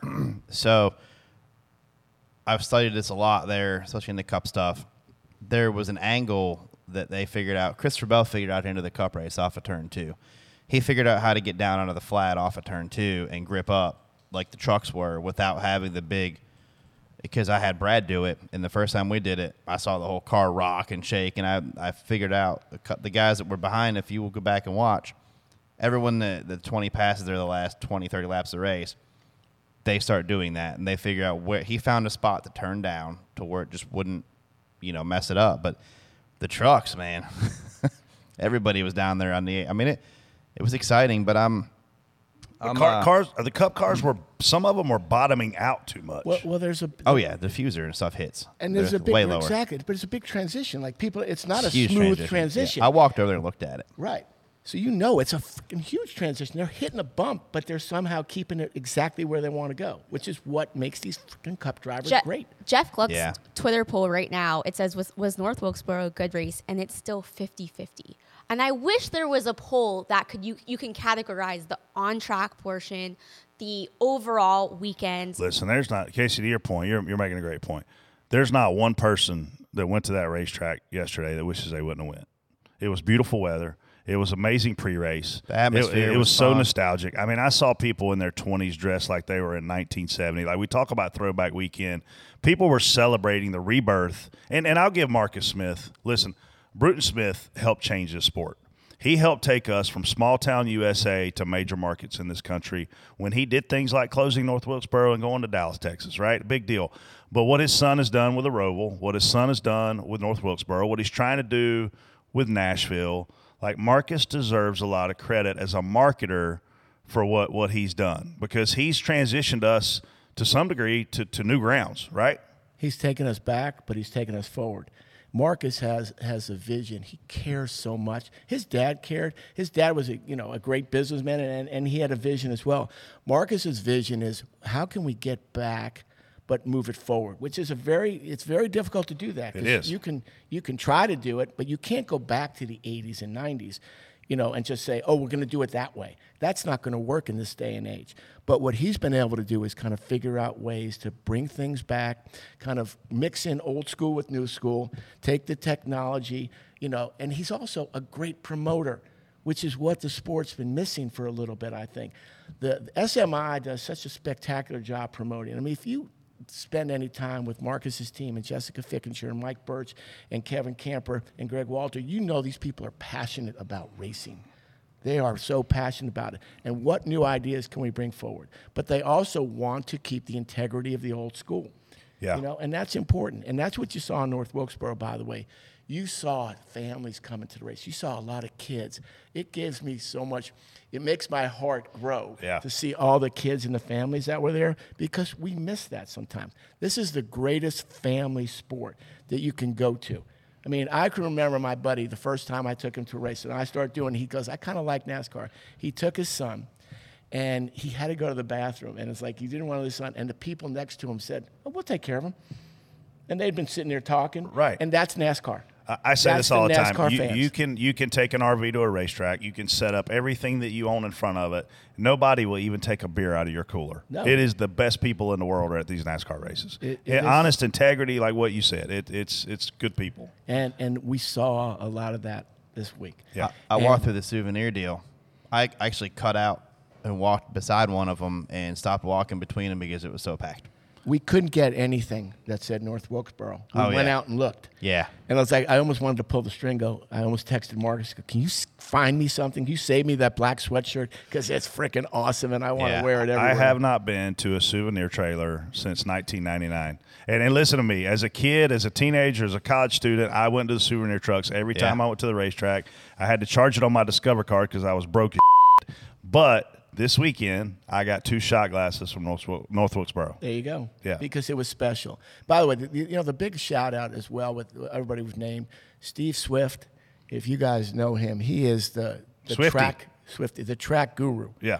I mean, this is the guy that you know has changed Atlanta. You know, he has these visions. He does the hard work. I mean, he is at the track at 5 a.m. and I think he left at like 2 a.m. on Saturday. And this is the kind of work ethic and and intelligence that goes into it, because he works smart, he works hard, and the people around him love the guy Yeah. and that whole team and Jessica Fickinger as well, top to bottom, that group. And uh, the biggest shout out to Terry Parsons. Yeah. Because without Terry, this event's not happening. She's the one that kept the North Wilkesboro dream alive and in the community because she lives in that community and she didn't let it die. And thankfully, it, this is something that we got to move forward. How are they going to move forward? That's the interesting thing as we look at it. I, I would love to see a cup race, but I don't want to see Kyle Larson win by 10 seconds. Yeah, I mean the Holly Farms 400 back in the day. I mean there were guys that lapped the field essentially. I, mean, I remember uh, watching Neil Bonnet run there, and I don't know if he won the race, but it was like he's walking the dog is what we called it, and basically he was lapping everybody. So I mean that is short track racing. It's it comes to some of the the older tires, the slick racetrack, all the things that we saw yesterday. But I'm telling you, one of the greatest weekends of my life professionally was going to that racetrack. I, I, I did enjoy it. Even with Kyle Larson whooping everybody, I thought it He was got great. out of the car and said that was an old school Yeah. ass whipping. Yeah, that's our. I mean, I And see he that's told the coming up. truth. Yeah, I mean that's, and I'm okay with that. They, they were better. I mean that's the way it should be, he, right? he had the most emotion in victory lane all weekend that he's ever had in victory lane in NASCAR. I'm not listen when he got out of the Chili Bowl, you could and won it. You could tell he was excited. This is the most excited I've seen him in NASCAR winning. He's, uh, I, I saw him Friday night. I was over at Boyer's compound. Oh, yeah. There. And uh, Junior did stop by with Amy and, and Marcus. And uh, I saw Colin. I got a chance to chat with him a little bit. And he is, he's got more energy than I've ever seen. Now, he hangs around a lot with Boyer. So maybe some of that Boyer energy is kind of rubbing off on him. Yeah. But yeah, there was a genuine, I just kicked the field's ass. I mean, it's, it was the same with the entire field every interview. I mean, no matter how well they did it or, or how well they did or didn't do, like they were all excited to be there, which is something that we haven't seen in a really long time. Yeah. And and on that note, what did you guys think with obviously Larson dominated, but but with tire strategy, do you feel as though there should have been a different tire? Do you feel as though something should have changed from from that aspect? like the format at the, f- at the like the last hundred laps, you can only change tires one time, and we, I kind of didn't like that idea because the caution came out. That's what gave the guys in the beginning the edge. That's how that that's how the top five really happened. Like Bubba and all them guys. There's I think three of the top five took tires there that first time, and when it goes green like that, it just paid off. But the second stage, the second hundred laps, you only get one set and we had two lay in there. It'd have been nice to know that if you get a caution, you can maybe make them make a decision. Do I want to maybe pit here, stay out? That's what that's what made it interesting in the beginning. The guys in the back could pit and drive up through there. But if everyone's on the same strategy, I don't know. I, I would have liked to seen it obviously have more cautions to create more strategies and more restarts and more side by side. But um, I, I would this is gonna it's kind of off top. I'd like to see an Xfinity car race around there. That would be Same. crazy. Oh, that would be nuts. Oh, it'd be so fun. With and, all the and- cup and I'll guys in say it. this about the facility because we we're we're we're quick to criticize on here, Artie. I don't know if you know that. I think life in general, we're quick to criticize. Yeah. Go ahead. I- we have given a lot of tracks a lot of crap about fan experience Wi Fi. And all weekend long, when I was inside the gates of that racetrack with a sold out crowd, my phone worked amazingly well. So Mm-hmm. if you are a track promoter or a track owner, I don't want to hear any more excuses about why my God blessed phone doesn't work because if you can make it work in the middle of Wilkes County, which is one of the most beautiful settings of a racetrack, I saw some of your wide shots yesterday. If you can make it work in the middle of Wilkes County, you can make my phone work anywhere. This place, this was a home run to me. There was Wi-Fi. Uh, all the amenities were there. Food trucks. Food. The food trucks were awesome, by the way. Um, How about all the concerts? that, that- there's Concerts. always things going on, man, and it's like I, I don't know how the tra- everyone's worried about traffic. We have not heard a thing about somebody being stuck in traffic. Not a Over you not a couldn't. thing. There was no traffic on those freeways. I saw o- on the broadcast. Five looking days at of it. racing. One one pothole I saw. They fixed that quickly. Like the track prep. They were was worried amazing. about- yeah, the track was The awesome. track Did a didn't great come job. apart. All these Nope. people worried about that, which I didn't get on that bandwagon, and it worked out fine. So I'm all for going back there, man. I The had a only blast. thing I would change is uh, the spotter stand. Now The that spotter needed stands- help. that was very precarious. That was very. Did you get up on it? You should have. No, climbed I up didn't on go it. on it. you I'm should gonna- climb I'm up gonna there. Risk my life for you guys. Come on. there were three Harbor Freight ratchet straps holding it down. We were good. the, look, the biggest problem with the spotter stand is, and there were a lot The of people problems. on it? There, No, it- I'm yes, sorry. no, 100. per- Listen, that's every week. Only when That's- Let's get an update on Freddie, not that's here. When we Okay. get to the Coke 600, there's- that's the problem. But literally, when you get up there, you have so many blind spots in three and four. Like whatever happened with Michael McDowell and Justin Haley and Ty Gibbs, we have no idea. we didn't see the beginning of it at all. uh, We didn't see the beginning. We barely caught the end. And and the thing is, and, and listen, some spotters like Freddie were very vocal about how bad it sucked. He was right. Freddie was right. It sucked. The location sucked. It was at the lowest point of the racetrack. You just said it. You're going downhill into one. Where was the spotter stand? It was in one. You're going uphill into three. Where should you have put the spotter stand? Probably in three. And and so it was a miss from the beginning. Obviously, it was a low budget makeshift scaffold. I mean, I wouldn't hang sheetrock from that goddamn thing in well, my house. Well, I think you, you got to realize what were the priorities, and and it even- wasn't and, and those and it priorities were wasn't like fan they- They didn't experience forget exactly And getting the- revenue yep. Well, spotter stand don't make money Well, also just getting everything together in that short period of time. I was there in December. There was nothing there. They were still in demo mode. Right. So even our tele, even our cameras, like Yeah. and, you know, and look, we pay a lot of money. Yeah, a whole lot. And and they listen, but they could only do so much. Yeah. So our cameras were not high enough either. If you see, there was a lot of block. There was not one camera. It wasn't like Indianapolis, but it wasn't like one camera that could follow a- the, Yeah, the whole car way. around and see Yeah. the bottom of the car. Yeah. So we were in the same uh, place. They're going to work on that now. Is a facility like that? It's not like you can build it up another forty feet. Yeah. Right. Make Yeah. your life. I'm not easier, getting make on our- that thing if it goes. no, No. if Uh, it goes in 'cause it And yeah, was, you know it, what? listen it was doing this I brought up yesterday. it was Steve rocking Swift. I bet you Steve Swift will come up with a plan, A 100% and they you will guys will end up in a Yeah. better place, and you'll be able to see. You might be on the backstretch looking across, but if that's what it takes, they'll figure it out. Thir- 30 year old me would have lost my mind because I want to be able to do my job to the best of my ability. I've said it before. I want somewhere to park, somewhere to pee, and I want to be able to see. and they did the parking, they did the peeing, and we just we don't want a blind spot, Artie. Like it'd be like you as a TV guy where there's a point on the racetrack where the cars are out there and you can't see it and you can't Mm-hmm. capture it and you can't tell that story and it pisses you off. And again, 30 year old me, I'd have lost my mind. 48 year old me now, I'm like, eh, it is what it is. I got to deal with it and I'm going to do the job best I can. I'm going to go home. But you're right, they're going to fix it. They'll It'll fix be better. it. They'll find out a better solution. Like I saying, when you're putting everything together and leaving, like we're a priority, but how much could we could they do for us? Right. Right. Right. They're going to work through that, and that's part of like year one. You're always going to come out with a long list of stuff that you can do much better. And I bet you Steve Swift and Jessica Fickenshire and Marcus Smith's lists are a lot longer than our lists. Right. Right. And they're Right. going to address those things, and they care, and that's what you want. You want people that care about everybody and the, the whole experience, not just the fan experience, but how did it look at, at home, right? How did the guys that were working with the teams look? You guys, right? How was the garage area? All that stuff. I mean, I'm just amazed at what everything it did look like. Everything outside of the spotter stand was a legit home run. There you go. Yeah, I'd agree. Legit. I mean, it was which a great makes this podcast better because then you guys can about something. we got to have something to Oh, about. there's still time. That's a perfect segue into the next topic. Spot on, spot off. Marcus Smith says he would lean towards not repaving until we absolutely have to. TJ, spot on, spot off. I mean, I- I'm I'm for it. I'm leaning towards the same thing. I don't think it needs a repave right now. I mean, I don't I don't spot off for, you know, I spot on for his comments saying that we don't need to do anything with it because we saw great races Wednesday. We saw great races uh, Saturday. Even the open was was dicey, you know, just because you put the best guys out there and you don't see a bunch of wrecks, that's not a bad race. I mean, one guy if this Brett mentioned earlier back in the day, guys won by laps but this guy had a huge lead. But hey, he came and whooped everybody. What do you? I mean, just that's how it goes sometimes. That's it's the first time as at a facility too. So I don't. If we go, if we were to be going back there next year, or you know later this year, I anticipate the competition closing up even more. Everybody's been there one time. Everybody's going to make an adjustment. The competition will get closer and closer.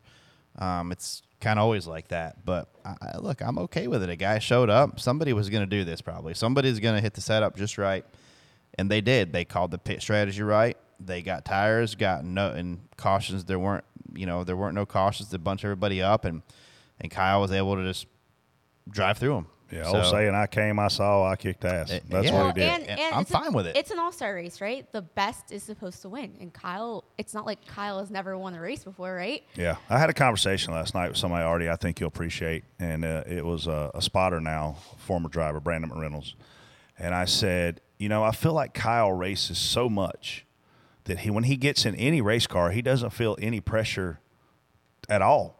Like he he's he's in the seat right now more than any other driver in the field. And so when he's running literally sometimes 5 races, 6 races a weekend. Not not even counting heat races. Oh, not a weekend, but a week. And and this guy when he buckles in like he doesn't get frustrated. He he's able to keep his his patience. He has more finesse than any driver in the field. And when I look back at Kyle Busch when he was dominating, what was he doing? He was running 3 to 4 races a weekend and now he's running one, maybe two, and he's not the Kyle Busch we used to see. Like i- is that helping us see this guy be so great? Well, you, you got to be in the car to get better. You can talk about simulators, and simulators can help you kind of, I guess. Now, I don't do this for a living. I just listen to what I think smart people say. And simulator racing is not the same. You guys have done it. You guys have I raced. it's not and the done it. same. It's not the same. You can say the car is a feel and this and that, but you know that, and, and you have to practice to get good at anything. Football players can use AR, and they have the AR goggles, like the quarterback can read, the, you know, can read now and watch a screen. It's all BS because when real bodies are coming at you, It you doesn't are hurt. That ad definitely- don't hurt you. Right. You Walls don't hurt on the And same. by the way, when you hit a wall in, in, in iRacing, you just reboot and start racing again. You can race differently in iRacing, right? So I don't think the simulator stuff is helping drivers get better. I think it's just an excuse now for you know not being able to test and be able to run. You know what Kyle's doing and what other guys are doing now is driving more. You're just driving in a car more. So Kyle Larson, is, it seems to me, has the most confidence of anybody in the garage right now for a good reason. First of all, he's an unbelievably talented driver, and you remember when he first came up. Yes. I mean, he had no money, No. right? He just drove his way to a ride. Yeah. Right. So he's got this gift, and then he practices that gift. You know, it's like any great player. in any- practice that more than anybody else. Anybody in any great sport, they practice harder. They might have an ability. You look at any sport. Wayne Gretzky was the hardest practicer. LeBron James and Michael Jordan, the hardest practicer. Right? You look at Peyton Manning, the hardest practicer. Right? Any of these guys that are great, Kyle Larson is the hardest practicer, and that makes a difference in any sport. This episode is brought to you by Progressive Insurance. Whether you love true crime or comedy, celebrity interviews or news, you call the shots on what's in your podcast queue. And guess what? Now you can call them on your auto insurance too with the Name Your Price tool from Progressive. It works just the way it sounds. You tell Progressive how much you want to pay for car insurance, and they'll show you coverage options that fit your budget. Get your quote today at progressive.com to join the over 28 million drivers who trust Progressive. Progressive Casualty Insurance Company and Affiliates. Price and coverage match limited by state law. Okay, picture this. It's Friday afternoon when a thought hits you. I can spend another weekend doing the same old whatever, or I can hop into my all new Hyundai Santa Fe and hit the road. With available H track, all wheel drive, and three row seating, my whole family can head deep into the wild. Conquer the weekend in the all new Hyundai Santa Fe. Visit HyundaiUSA.com or call 562-314-4603 for more details. Hyundai, there's joy in every journey. I was gonna say what you know with sim stuff now. y- Like I will say, if you go to like when we go to Chicago, I promise you the sim's gonna help guys learn that track. And I will say with with the with the lower amount of practice, you know we don't get much practice now at these places most of the time, twenty minutes or whatever. So you know anything these guys can do to knock make that first lap on the track, just knock the rust off. You know the first lap on the track be a couple tenths better because they're more familiar with it. And I think a lot of people, I mean, it's getting closer to setup stuff too. So, because we don't get to test anymore. So, your testing changes and you're trying to develop stuff like that. But as far as the seat of the pants feel, Kyle Larson's, you know, by far getting the most seat of the pants feel of anybody. And I, there's, doesn't hurt for sure. I think Sim helps engineering more than it helps drivers. I think the drivers are overused in New terms of facilities, I think it helps the drivers a lot. It, it does, but I'm gonna tell you what. Right now, you could give me AJ Allmendinger at Chicago Street Course with zero sim time, and I think he goes out there in his top five the first lap on a racetrack. But that's his background, though. I mean, I'm just arguing the fact that you said it helps him. Well, on I, I, that note- I agree with you. It helps him line of sight, road, you know, eye, eye things, but I, I don't think it helps him see the pants at all. That's timing. That's the one like we talked about. The, I said about the quarterbacks with AR. Yeah. You can learn about timing. Mike Tyson Right? You know, said, time- "You can go in there with a hell of a fight, hell of a plan, and once you get punched in the mouth, everything changes." Exactly. I mean, that was, I think on the broadcast they mentioned that was Kyle Larson's 199th different track he's raced on. Yeah, that's- so. yeah. Chicago will be his 200th. I mean, that says something. It's there- the All Star race is the All Star race for a reason, right? Yeah. Like if somebody else won that just by some chance because of the format one, you know, people would be complaining. If Ross Chastain doesn't keep wrecking Kyle Larson, he's probably got three more wins this year. That's a he, clear- he he's the fastest guy out there. That's what Cliff Daniel will tell you. He'll tell you that. By the way, Casey, we've got a, over a month until Chicago. It could be like 210 tracks by the time we get there. Who the heck knows what Kyle, where he's racing over Who the the, hell? next Oh, I- hour. I- you- You bring up a good point. Chicago, brand new racetrack. What kind of scouting and prep takes place from your side and Fox Sports' side to get ready to be able to cover that? Because we just talked about spotters about a 30 foot gap where we can't see the racetrack. How do you how do you get ready for something like what's about to happen there? I, I think it's probably the hardest thing that uh, any production and technical team has done in, in NASCAR. Wow. Yeah, I would say the the challenges of doing a street course are just incredible because everything you have to build everything out. I mean, it's just like the NASCAR, the people that are creating the track, right for NASCAR. I mean, that is a, a daunting task, right? So now you've got to figure out how to cover it. If you watch F, you know, I watch F1 every every week. When you watch the street courses at F1, you're making like 28 cuts just to cover the cars. I The- mean, yeah, one 28 lap. different pictures, right? You got to go for, and say it in order from one to 28 in a minute and 42 seconds. That's a you know you- you're talking about 102 seconds. That's a cut every 3.7 seconds. Wow! If you think about that, so it's like boom and boom and boom. Well, you got to get the cameras there, and can they see those things? So doing this street course and everything that goes into it is a daunting task. Now you know the NBC folks, you know uh, Sean Owens is a hell of a director, and that team is really good. Yeah. Um, but it's going to be, I think, the hardest thing that anybody from uh, Wow, that's a big motor statement. racing has done. Yeah. I think. Yeah, but I mean, I'm you gotta like you said how good the team is. I'm sure it's gonna be the coverage. is- I mean, you guys aren't gonna have a spot on that track. You can't cover, and, Oh and yeah, they're going to. we're gonna rely on your guys a lot. yeah, they're going to do a good job, except for the fact it's really hard to get to that point. Yeah. And it's year one, right? Well, you know, hopefully they're going to have practice on Friday.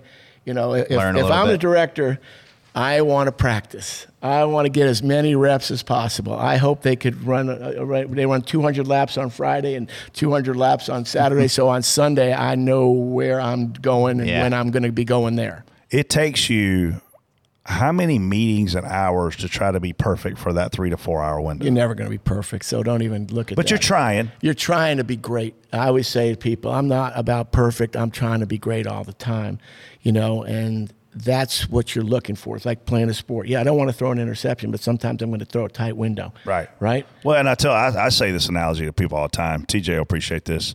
If I'm a quarterback, right, and I We're throw an losing. interception, we're losing in the first quarter. I can throw a football further than you can and more accurate than you can. I'm, Oh, I'm I gonna don't put know. that You on should. point right now. We might have. To But do if I'm a this. quarterback and I throw an interception in the first quarter, I got the rest of the game to get better. As a spotter, if we screw up and we wreck our race car in the first third of the race, our, our race is over. Like we don't, we as a sport, and this isn't about spotters. We as a sport, if we screw up, if we're Noah Gregson, we go in there and hit that inside wall yesterday in, in the All Star Open, even though you got voted in the All Star, you're done.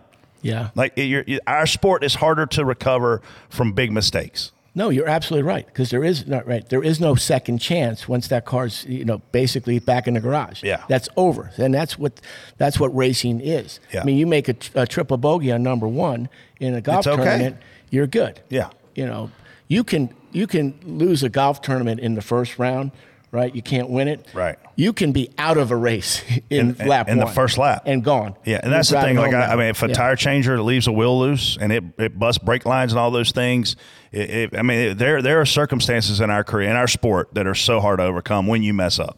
I, I think NASCAR and racing in general is so much more technical, and there are so many more things that can happen. Yeah. It seems than in any other sport, and those are the challenges that you know that you all face, and that's why when you see teams that have this great success, it's great planning. And, and it's you know maybe in that well it's kind of about perfection. When you that car leaves that garage, right, to get on that grid, everything has to be perfect Yeah. right? When Yeah. it's not, you see it. Right. Like, how embarrassing is it when you run out and all of a sudden somebody didn't connect a, a, a line or a hose? Oh, And- yeah. And, Not and good. like, and they're like, what? How the hell did you forget to do that? Well, it doesn't happen very often, but when it does happen, it could literally end your day End your before your day. day starts. So there's a lot of uh, of pressure there. Um, but you know, going back to what you asked me about, when when we when I make a mistake, it it just sits with me.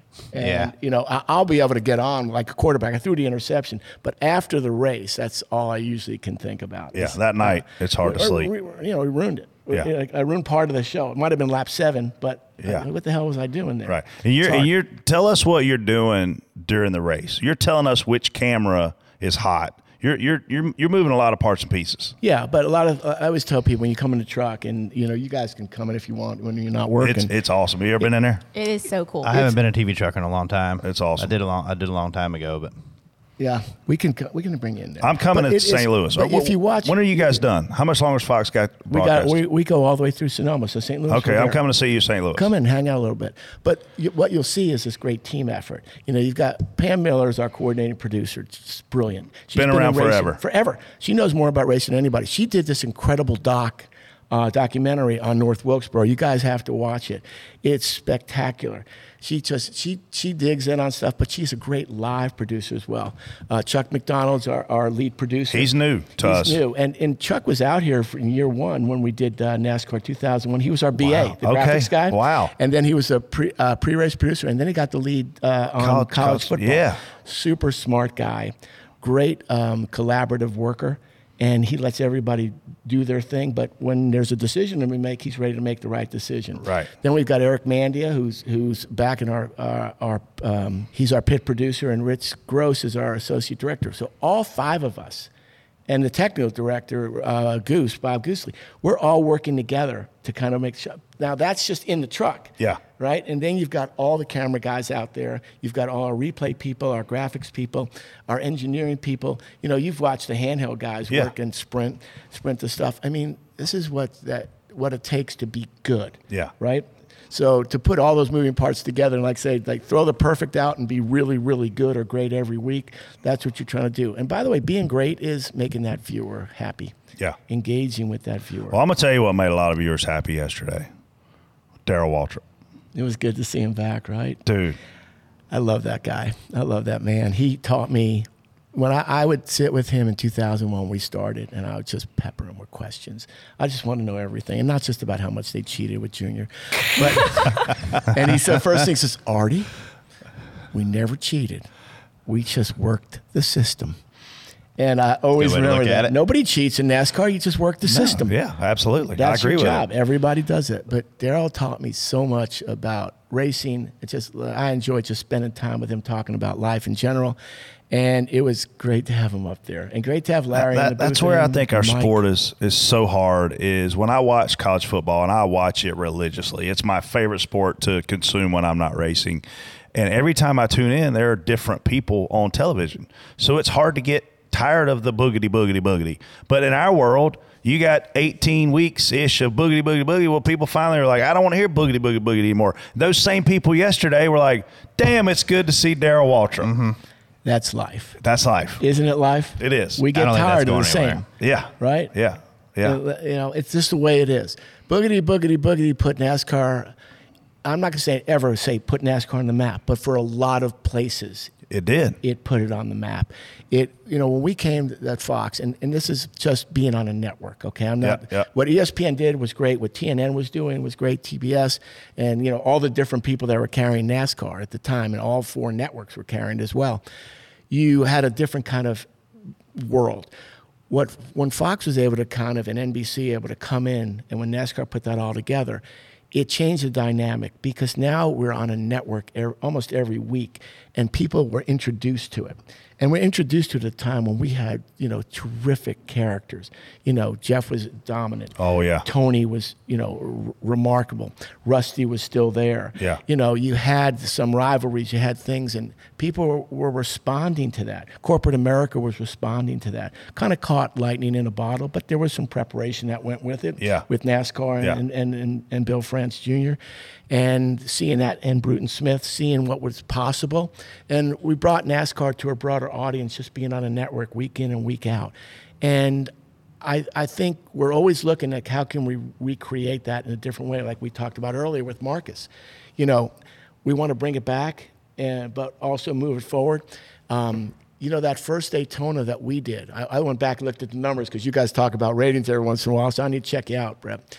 So the highest rated NASCAR race of all time Yeah. at the when we took over was the 1979 Daytona 500. Wow. Yeah, that was the When highest. there were three channels, by the way. There were three channels, and snow uh, snow was everywhere on the United States that day. Yeah. And getting that race off was a monumental, just a monumental effort by a lot of people because in, in this day and age, it might have been rained out. But they, Big Bill got, uh, he got that race, race going. And CBS had this broad audience. So people were introduced to NASCAR in 1979. That was the highest rated race until our Daytona in 2001 Holy cow. which is one of the great events and one of the most tragic And one of the events worst, I'll yeah. ever, you know. When people ask me what is like most memorable thing, I go, it's going to be the fact that my favorite driver was killed in the first race, that first Daytona 500 race we did. I didn't. I, you know, I had forgotten that that was your That was our first year, first- first, race. Race, first big race. We had done the duels and all, but but it did create this unbelievable tsunami of interest, and we carried over that that, that interest for years and built the sport up. And then inevitably, as things do, they just don't go up forever. Right. And we did. We, t- we took a uh, we, t- we took a little bit of a dip, and things in the economy hurt us, but we're still driving and trying to get back. You you know, get people back and get people interested. It's a more diverse world now for media, as you guys know. Oh, yeah. I mean, like this podcast didn't exist in 2001. No, never even been thought The of. Choices that you No. that that the young people have now and what they do, and we have to figure out a way to kind of engage with those young people. It's not going to come in mass, but it, it can come in building something and having good plans. And I think we have a really great plan at Flocks. I'm hoping that when this contract deal gets sorted, that we'll be back for another, you know, 10 years or more.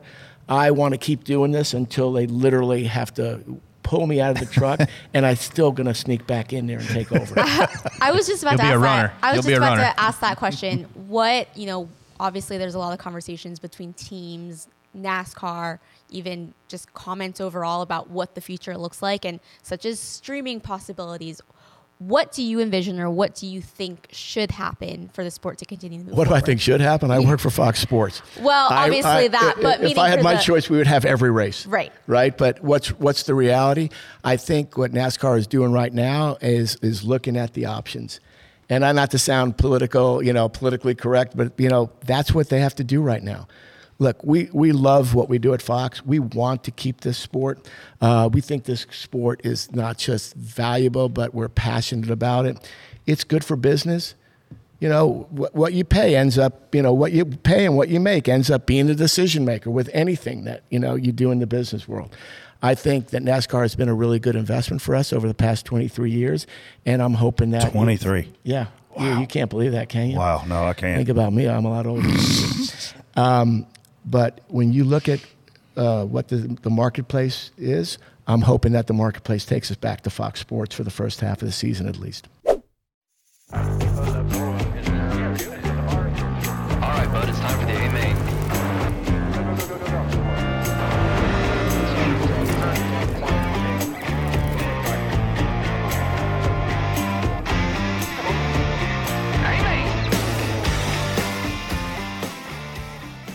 Let's move on to the DBCA main, where we chat about what's going on in the dirt world. Uh, well, I guess Artie, you mentioned. I mean, local dirt track racing. The only thing I know about dirt track racing is that Kyle Larson's really good at it. You think? Christopher Bell's apparently really good at it. Fair. Uh, Alex Bowman may have had an issue with it. So that that's my dirt. race. I, I work in television, so I know more than anybody, but I know nothing about dirt All track right, here- racing. here's what I'm going to tell you about dirt racing for me this week, and I love Clint Boyer to death. But if I had to hear him say one more time on the broadcast yesterday that that this track races like a dirt track, and and want to pull what hair I have left out of my head out. th- The car was never yawed out on the right rear. As a guy who grew up dirt racing, Clint Boyer should have had more sense than to say, this the, the reason Kyle Larson is so good here. Let me tell you something, Clint. Kyle Larson is good every f- where we go. It's his best friend. It is his best friend. They're they're family buddies right now. You know, uh, I'll tell you this about that. I'll use a Clint term. If the juice is worth the squeeze, I won't comment on Clint's comments. Because he'd probably listen and go, man, Artie, what the hell are you laying me out like that for? Yeah. Come on, dude.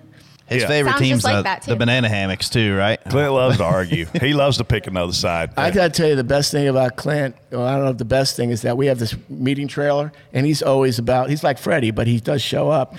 he's always about two minutes late for the production meeting, and we hear him 50 yards before we see him. Yeah, yeah. You know, because you're in a little tra- trailer with no, no real acoustics. And Yeah. he, you can hear him coming. Yeah. You hear him coming. and so you can see his brain bouncing off the walls. He, but he just loves racing. Yeah. You know, just understand this. You might not agree what he says. The guy loves racing. He's passionate. He does his homework. He's in. He's into it. You know, sometimes, yeah, sometimes Chuck and I want to strangle him, but you know, Yeah. we want to strangle Daryl sometimes. It doesn't mean we don't love what they're doing Right. most of the time. Yeah. I mean, that's that's the How, mu- world. how much longer have those meetings become ever since Clint joined? With how distracted he gets. we actually have what we, we have i think what we put on in one of those kind of invisible collars where he gets shocked when we Oh, don't yeah, need him that's what you need. yeah Fair. we've taught him to wait until the meeting's over to, to get into the weeds and he's Oh. doing a great job so the Good. meetings the meetings are actually shorter than they've ever been but then we we we debrief through the, after the meeting and dig in his dad, we call him Pops. Uh, literally, the whole world calls him Pops. He loves racing as much as Clint does. And he's why Clint has that big affinity for loving racing. And Clint loves all forms of racing. But I'm going to tell you something, man. If you have a five minute conversation with Clint Boyer, he could be a promoter. He could be a TV guy. He could be a driver. He he wants to be entrenched in all the things that lift the sport up. I, I believe that. Yeah. And like me, he's an expert in everything. Yep. So we, if we just listen, Self-proclaimed. if we just listen to both of us, this is why we get along so well, and sometimes ha- get get into it. He wants to shoot this wide. I go, well, if I shoot it wide, then we can do that. But if I shoot it tight, don't you want to see that? He goes, well, I need it wide when I need it wide. I need it tight when I need it tight. I go, okay, let me just jump into your head, Yeah. which is something nobody should ever try to do. All right, well, back to the dirt world. Sorry. Uh, no, you are all good. and speaking of Clint, you can always catch Cash at Millbridge on Dirt Vision weekly. Um, so that's definitely something you want to check out. I think he won like last week or so, which is awesome. A few weeks ago, yeah. Yep. He did. He won his first race. Yeah. Yeah, Clint well, was- for those of you who are playing the Millbridge drinking game, don't forget to drink, get your drink ready because we have two nights of Millbridge racing tomorrow night and Wednesday. Nice. Um, you can catch us on Dirt Vision, or if you're in town for the Charlotte race, be sure to check us out. I've heard a lot of people ask if you guys are coming, so I don't know. This I think- week? Yes, tomorrow and Wednesday. Is Colt McKinney running out there this week? Uh, If maybe? he's if he's running, I may come on Tuesday. I've actually thought or the fact that Chloe will be there, why don't you just come? Well, Chloe's going to be with her boyfriend, so Whatever. Um, uh, don't forget to check that out. I mean, just on Tuesday, Dirt Vision has a packed schedule. We've got Millbridge, uh, Extreme Outlaws, and Micros, so you'll see us there. World of Outlaw late models at State Line, uh, Jackson Motorplex, and Beaver Dam Racing just on Tuesday. So Wow. that broadcast, I mean, you definitely want to check out Dirt Vision. I watched a little bit of Dirt Vision the other night, and I believe I was watching Marion Center Speedway, which you probably have never heard of. No, I've never heard of that one. Yeah, and it remind my dad used to race there on Sunday nights when I was about six years old, five, five, six years old. So that was uh, cool to get on there. They were in the late models there. Um, one of the series was running, but it was cool to see. Uh, go back. I mean, I think Dave Blaney won a, a sprint car race a couple weeks ago. Uh, this last week, didn't he? Yes, I think we talked about that. Sharon, I Yeah. think. And then Yeah, Johnny Sharon. Shots went two for two Yep. in Ohio. Isn't so- Sharon their home track? Uh, The Blaney's, do Lernerville's. They own it. L- Well, that's their uh, Blaney's home track. Yeah, yeah, yeah. That's what I thought. Yeah. yeah. Did you did you ra- uh, Are you from upstate New York? Uh, that's where I grew up, but my family was from Western Pennsylvania, so I, my dad raced in, at like Lernerville and stuff in the mid '80s and stuff. That's where I spent most of my time, like as a kid. Oh, So cool. then we moved to New York and became a Bills fan, the only team from New York. Um, You're not going to get any argument from me. uh, well, they I think they play this year as well. Uh, I, I can't remember if they do or they don't, but um, yeah, Western Pennsylvania, a lot of dirt racing there for me.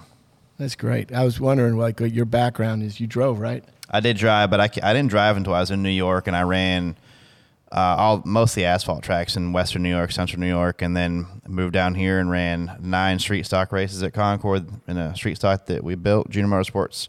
First race car, I guess, right? Were you Chance Two or JRM? What were you? No, it was considered? JRM. Chance Two was running their own deal. Okay. This is like JRM, all everything. Um, ran nine races there, then went to good, went to Daytona in a Goodies Dash Series car. You want to talk about a speed difference? That's a big. What year secret. was that? I might have- 03.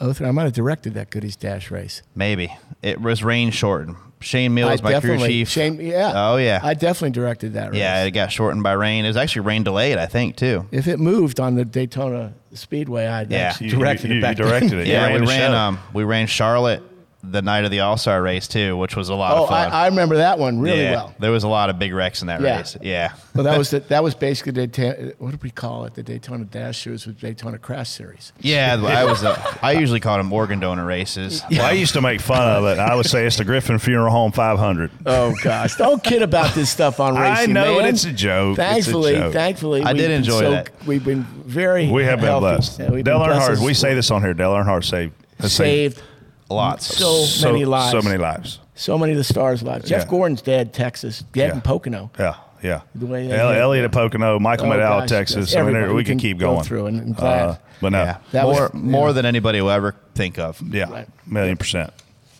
Let's move on to reaction theater.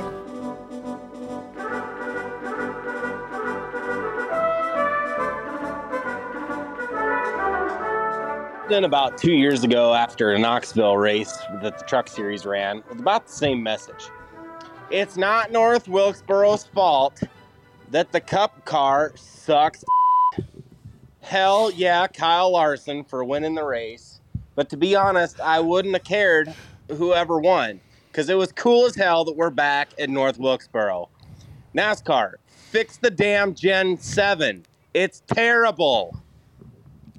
This guy's got the same filter I have, Casey. I can tell. I you literally almost be thought it friends. was it was you without the with different accent. Oh, he has called in. He calls in his own show. Yep. Oh. Yeah. Yeah. Doesn't surprise me. he just misses us when he's not here. Yeah. so what do you? And that's it. Now we don't comment on that. No, I'm tickled. I thought it was Yeah, funny. yeah, I mean, You're we happy. can. You've already made that point. I did. We can move on. Could you imagine paying good money to go to that race, the most celebrated NASCAR race of the season? Planning a vacation around that disaster. Just got My parents, who are in their 80s, my mom can't walk up a flight of stairs, and I would rather watch her try to jump rope than to sit through that race one more time. I would rather in my hands and clap for a dancing monkey than to watch that race again. Why is Tyler Reddick in a car with a beast on the hood? A beast. That's like Ross Chastain driving a car with a peace sign on the hood. Tyler Reddick can't see over the steering wheel unless he's sitting on a box of phone books. Oh, He's a that's great race car mean. driver, by the way. And in the words of my wife, who won the race today? Kyle Larson, babe. Mm, that guy's pretty good. I'm pretty sure he was peeing. That's the longest pee ever. It was. That's probably what Freddie's going to do when he wakes up. Exactly. if he hasn't already done it without waking up. Um, so that was interesting. Do you think he wrote it out before he said it? I think they definitely think through what they're going to say. Did That they? was thought out because he was Something you and me have never done. never done. Uh, No, no. Okay. I don't know if it worked for him though. The fact that he talked about Tyler Reddick probably has Casey fuming because that's her. She used to That's have her. a. She used to have a. I don't know what you call it, man crush on Christopher Bell. Now she's on this Tyler Reddick kid. Because Chloe and Chloe and uh, Bo are dating. And- Oh, are they? Yeah, that's They're why dating. they. That's so sweet. It's a Millbridge thing. Have you guys started planning a wedding? Casey has already, I'm sure. Would you be okay if they- if they married- It'd be like Romeo and Juliet. she mar- just talks married at about 14. Bo all the Casey's wedding time. right there, in case you were wondering. Yep. Yeah, amazing Those wedding pictures photos. If you want to see everywhere. some photos, I, I can. Thank God she had a kid Thank so you. we could stop watching. Well, those I'm glad damn we have photos. cameras so we can put the photos up. Thanks. That's good. Is there more? Oh yeah. Oh, much more, huh? Two more. Two more. Young money, good old fashioned ass whooping, spanks that ass. Damn, I wish that some could have went green the whole way. I would have loved to see just how far he could have lapped. Sad I didn't get to see his lady chug a beer like she told Michael Waltrip she was going to. She She did. did. But furthermore, did anybody catch that when he was at the flag stand getting the flag, the dude hanging on the fence wanting to hand him a beer. And when Kyle actually takes it and you look at it, it's a fing twisted tea. Why the hell would you hand Kyle Larson a twisted tea? And I think he looked at Come it on, like, dude. what? Grow a damn set. I- Get a I- real damn beer. I did notice it was a yellow can. I don't like to alcohol shame people, but if you're a dude and you're handing a, a badass race car driver something, don't hand him a twisted tea. Was it Schultz? It might have been Jason Schultz. Maybe Jason was in the crowd. Good lord. Oh man! Listen, Caitlin chugged a beer. She did. a great- she did a great job. She was prepared. Oh, yeah. Oh, yeah. To do it. Yeah. That was very impressive. Yeah. Now it did take her a little bit, but she had a game plan going into that. Yeah. And we probably should have done a whole series on that. She or had a whole hundred. segment. She had 145 Can- laps can- to plan for it.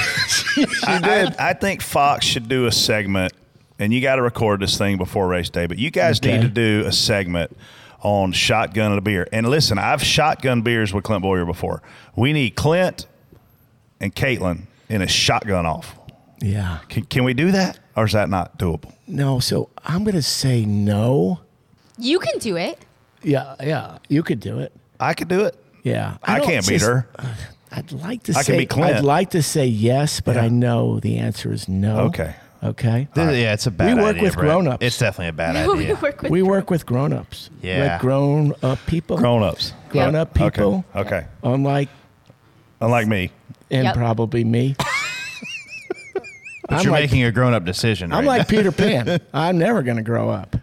Well, I just I think Caitlin's persona is amazing. She had on the Winston Cup hat. Well, she brought it. She brought it. She brought it. She brought North Wilkesboro. She did it. She energy. Did it. She, and people may- people may not know this. That is Brad Sweet's sister. So she grew up racing. Racing. Like all she knows is racing. Way taller and well, if you're- him, too. it- she's way taller than Brad, and she's beautiful. And, and Brad's not beautiful. come on, man. He's I not. wouldn't say that. I don't judge other men. And she is so nice and so cool to be around. Just the fact that she would do that on the broadcast, like that's that's Yeah. amazing. One more. It's racing grassroots. Ain't no crapshoots in this all-star affair. When it was kicked back in 1996, it was the last race I thought we'd see there. But to my surprise, it's now been revived. North Wilkesboro is here. Now, Marcus Smith, if you're catching my drift, Bring it back next year. Oh, I got friends in Wilkes County where the moonshine flows and the beers are plenty and there's racing all day on that speedway. Oh, and I'm not big on all star races when you have it here at my favorite place. Oh, I got friends in Wills County. That was nice of Garth to call in.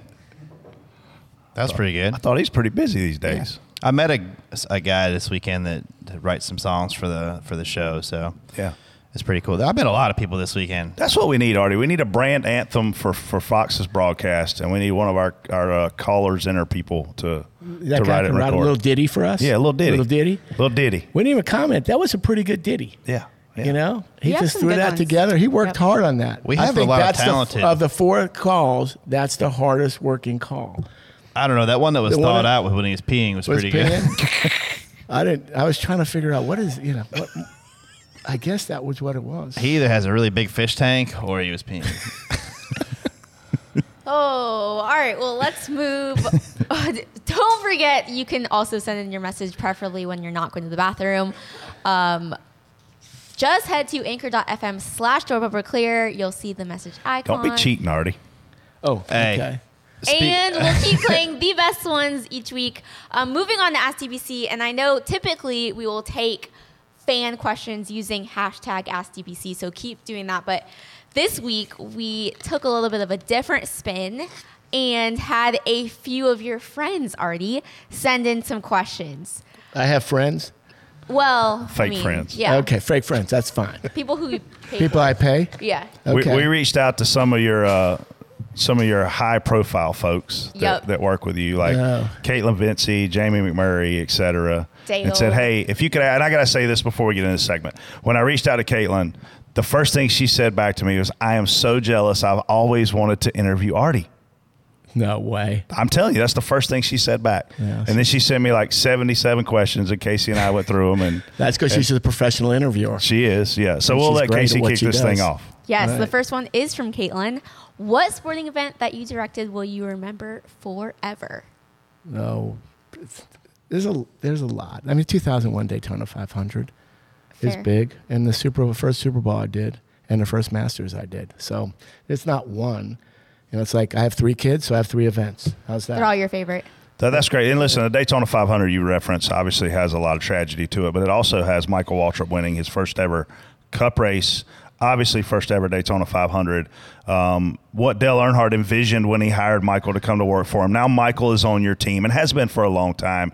What, what's your relationship like with Michael? Well, first of all, I'll tell you, I'm actually got chills when you started talking about that. I really did just now, because it was just incredible. It was just an incredible thing. You talk about when you elation and tragedy all within like a second. That's what I experienced. I, I knew that um, I knew that Dale was dead pretty much when I saw Schrader, and um, I also saw Michael in Victory Lane. I saw Junior in Victory Lane, and just saw all this stuff happening independent of each other. And um, yeah, it was amazing. Now Michael is the Michael is the nicest person I think I know. He is really it's just a wonderfully nice person. And he once said to me, he goes, Artie, Artie, if somebody telling him that Michael Waltrip was mean to them, they're lying. And he is. Michael is just such an easygoing guy. He'll do whatever you need to do. He, but he works at it. He knows it. You know, he works on all three series. You know, so he keeps up on everything that's going on. I love the fact that he's been successful. You know, even though after you know Michael Walter Bracing had to close down, and all the you know the hard work that went into that, and then it kind of ended. Now he's just doing great. So I love working with Michael, and I love Michael. Period. Yeah, same for me, man. He's done so much for me in my career. He's the first two drivers I started with was Ellie and Michael, um, and what great guys. And and Michael is he, he's an awesome guy. So I got the next question. It's from our buddy Hermie Sadler, and he told me about a weekend where you guys were roommates on his bus, and and you had a plumbing issue. Well, I don't. Let's let's make it. I wasn't a roommate on Hermes' bus. Like I, I just was a guest that wouldn't leave. You're a permanent fixture. I was a permanent fixture, and you know why? But, but back in the early 2000s, and you know most of you guys that don't remember this, you couldn't get to the track. Forget about leaving the track. You couldn't get to the track sometimes on Saturday. So Hermie and I had you know created this bond through autism, and I was telling him like, oh, I'd love to stay at the track. You can stay with me, Artie. Artie, just stay with me. And I stayed with the Sadler. I stayed with Hermie probably more than half the races, and sometimes with Angie, and at the time, the two girls before the third girl was born. Right. It was already on the couch, and the four or five Sadlers back in the bedroom. So uh, my my first time staying, I may have not understood how a motor coach toilet worked. Um, I think that might be what Hermie is probably referencing. There was not a good smell, and there wasn't. Hermie had to do a lot of things that he hadn't planned on doing. So he had to clean up your. He had to clean up. I love it. I Yeah. love it. Well, TJ is going to go next, and and the guy that he's got a question from is is the Pied Piper. Yeah. Um, so next year, Who's it from, TJ? Dell Jr. Um, next year, points race, 400 laps, or All Star again at Wilkesboro. So I would love I would love to see a Thursday night before Easter North Wilkesboro Cup race. And that's what I'd like to see. For points? I'm down. Now that's just me. I think it would be so awesome a standalone. Everybody gets there one day, one day shoot and you know, it saves the holiday, which is really important, and it gets us back to North Wilkesboro for a race. But I'm that's down just, with that. that's just my thing. It doesn't come from Fox, doesn't come from anybody. That's just something I'd love to do. But there's, you know, there's math and money that has to go into that. Lots of that. Yeah. Well, since uh, we're still missing Freddie over here, I'll go ahead and ask this question, which is from Jamie Mack. Biggest changes you've ever liked or disliked in NASCAR over the last 20 plus years? Well, if I, I, I don't comment on the cars and the t- technology. I mean, I, I, sh- I guess maybe I shouldn't because I don't know anything about it really. I do hate the fact that the cars are all the same. I mean, I loved when the Monte Carlo looked like the Monte Carlo, and you know everybody drove the different cars. They were stock cars back then, but that kind of that era kind of went. I, I hated the 2007 car. Um, yeah, with the wing. The wing. I mean, I, Oh, I just yeah, hate those it are because bad. what I always thought a stock car was not a racing car. You know, like, like it, we built a race car. We built a stock car and we made it fast. Yeah. Right. So that's what I loved about NASCAR and stock car racing. And that changed. And there's a lot of reasons why it changed. And I don't really understand the technical reasons, but I would, wouldn't you love to see those real makes and models out there like in the old days? Like in the old days, like you talk about 12 or 13 different cars being out on the track. I'm talking about the 60s Yeah. you know, and it was cool. And I love the Ford Chevy, you know, the battles. You know, you were a Ford guy, you were a Chevy guy, Motor City Battles. right? I mean, Yeah. it was big. And that Yeah. little Dil- Dilbert, the cartoon guy, would be peeing on top of the Ford if we were a Right. Chevy guy. All them stickers. right? Yeah. Yeah. So what we need now is a Ross character pissing on stuff. Well, I'm sure it's out there. I'm sure it is. If it's you, call in. Yeah. But I, that's that's the thing. I, I just wish that the cars were looked different. You're, you're right. And, and I guess I'm going to take it a step further and ask you a question. And this is about TV, again, not about the cars um, in terms of what they are specifically. But these bodies are so damn durable. Does it does it piss you off when you see guys just bang into things and they don't have to pit to fix it anymore? Like from a production standpoint, not from the technical standpoint of making the body. I personally don't like a common body like we've got a one piece body. That's blah blah blah. Do, do you wish that we had more drama when guys make contact? Yeah, but I also what I don't what I hated is when a car came out with had no chance to do anything but run a lap Yeah. or two and was running for points in, in, in those times and they just they, they weren't like there's going to be slow cars but then there was crap Yeah. you know and the car was uh, beat to hell Yeah. right and it didn't, didn't belong in the racetrack so i don't miss that at all but yeah you see a guy smack you know really smack the wall hard sometimes it's rear end to front end and, and they're still Mhm. driving Mm-hmm. Yeah. i mean Michael McDowell yesterday was dog tracking. Yes. Yeah. It's, I mean, it- it's it's look, technology is important, and they tried it out with the right the Xfinity cars first, and it saves people a lot of money. This sport, the, one of the biggest issues the sport has, is it costs a lot of money, you Yeah. know, to put one guy in one race car. Yeah. You know, that's costing you twenty plus million dollars a year to field a competitive car. Right. Like so, you know, we're asking so many different things of of the different areas of people. Yeah, we want a sturdy car, stable car, so we don't have to replace these cars. You know, we don't have to build for 32 cars for a season, and then we're kind of criticizing them for, oh, this car's too damn durable. So, wh- which way do we want it? Right. Sometimes we want dur- sur- durability, sometimes we don't. We don't. Yeah. Okay. What we do need is cautions. We do need caution. We need more cautions because when the fields get back, la- backed up and uh, they get bunched together, you get great racing. Yeah. And there was some good racing, by the way. We haven't talked about that in the back of the field. Kyle just checked out because he was just damn better than everybody was. And the car was better than everyone. They just found that magic sauce between, you know, between Cliff and him. Um, but there was some good racing that was going on. You know, the caution, a caution bunch up the field would have really helped us.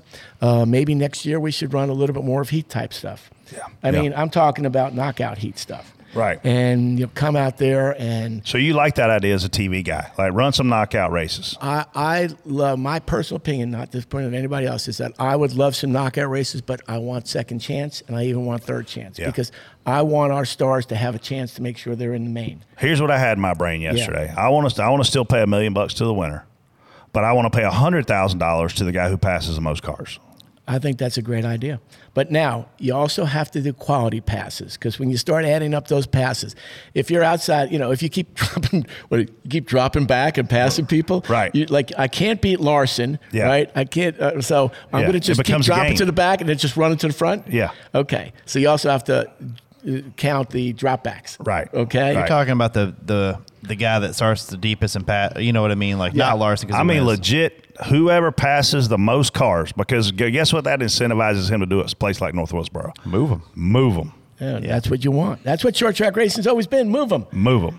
And I think people tried to move people. Is that but- an event that we could experiment with, like package wise too? Like maybe we find a different, you know, maybe we have different. Um, we talked about last week. Run what you brung, like a, a bring- bigger bring- motor, bring- or less- bring some different stuff. One thing that I saw is this isn't. You can't move a guy, a- and they can't. I've seen many guys. I've seen them make contact in the extra of the corner, and back everything that I've grown up watching racing. If you make contact with the back of that car, it's going to wiggle that guy. It does nothing but shoot Propels this him guy out. off this corner, and that's how these guys would get to each other in the middle. The only way to move a guy now is to overdrive the entry and get down, get on him on entry and shove him out of the way. You can't. I saw uh, Chase Briscoe worked the back of Logano's bumper for lap after lap in the middle of the corner. Every time he would hit him, it'd knock him away. And in the truck or Xfinity car, that is not going to happen like that. If you bump that guy in front of you, it's gonna. He is going. He's not going to be able to throttle up. So let me let me ask you guys because I, don't- I don't know the answers to this. Like the, the, the rear diffuser and everything, the weight of that rear end now is that heavier than the weight has ever been comparatively, and does that mean that that's why they can't that that bump really projects Uh, them? I don't think it's sends them just forward. I don't think it's a rear weight thing. It's just the car stuck. It's a sports car now. We're we're we're this far off the ground everywhere we go, Mm-hmm. and they got we have more tire than we ever have and less motor. And you So- guys always talk about, and this is on- once again, I'm outside of my really my sphere of understanding. I live in but that world. More horsepower would be would create more racing because it would set the better drivers Oh. apart. Well, they gotta have less. I think they gotta have less grip. Less grip, more horsepower. Yeah, because yeah, Put them but- on the edge.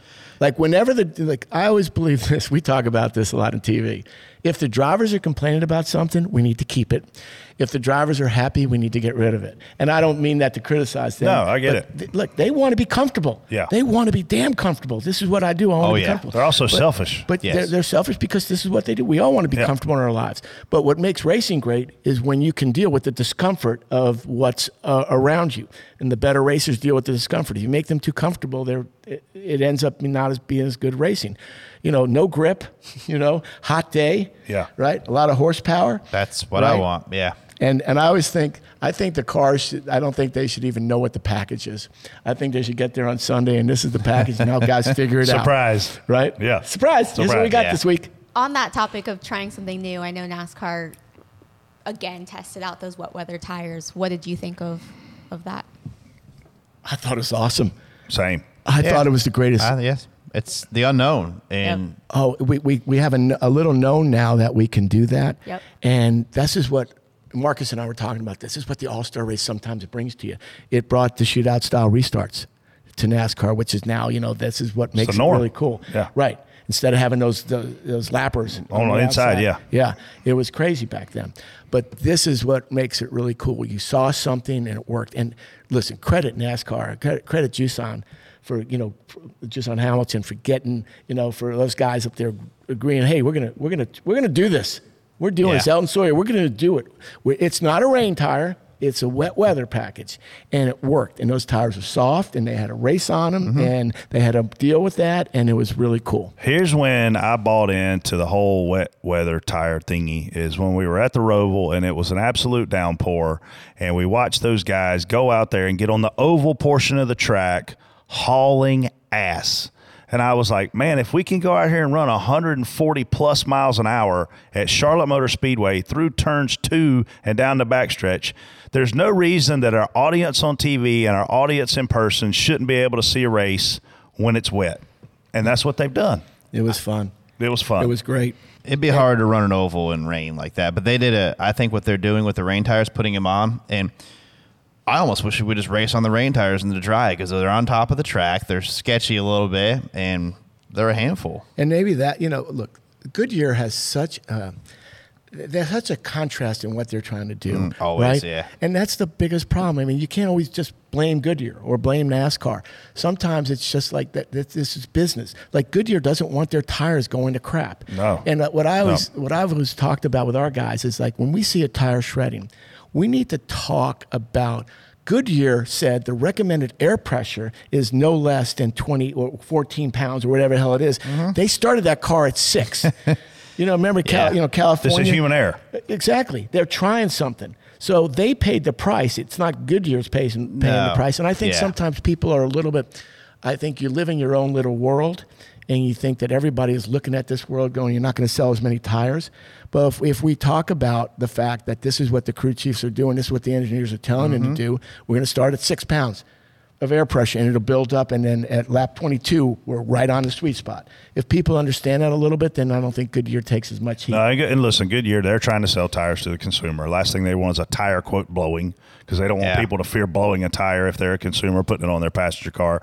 And, and and to your point, I am for a soft tire. Our cars have way too much downforce, too little horsepower, and Goodyear has probably the hardest job of anybody with these corner speeds being higher than they've ever freaking been with this particular style of car. Well, and and- and, uh, and oh, by the way, let's go to a track that hadn't been paved since the '80s. Yeah. Uh, '81, I think, was when they said it's they not paved. just uh, tire pressure either. Like bat, we all know that camber in the right front makes a turn. It's, You it- over, it's everything that engineers say, Goes right? And faster. they get that, and the crew chief's going, "This is how you're going to get fast when you need to be fast, right?" Mm-hmm. And it, you know the technology and the the I would tell you the human horsepower mentality that goes into setting these cars up now. It's just remarkable to me. Yeah. How much goes into it? I don't think people really understand how many people are working on making this car go fast and doing the right things.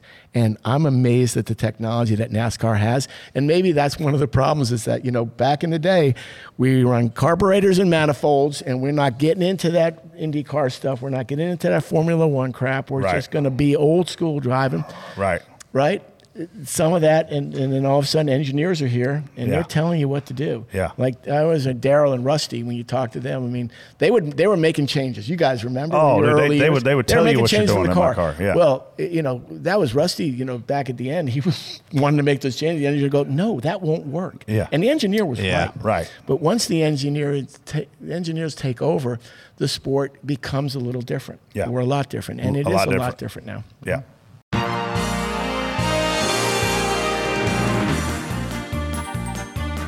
What an idiot.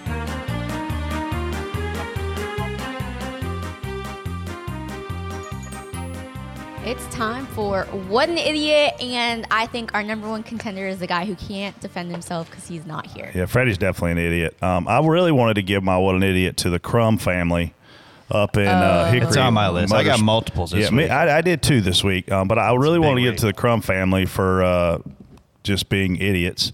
Um, but I'm gonna I'm gonna actually give it to the guy who may have the best tanning secrets in all of NASCAR. and what I'm gonna ask of him is at the end of the show when we take our picture, I would love for him to take his hat off and his shirt. And I don't know about his pants. I don't know what his legs look like.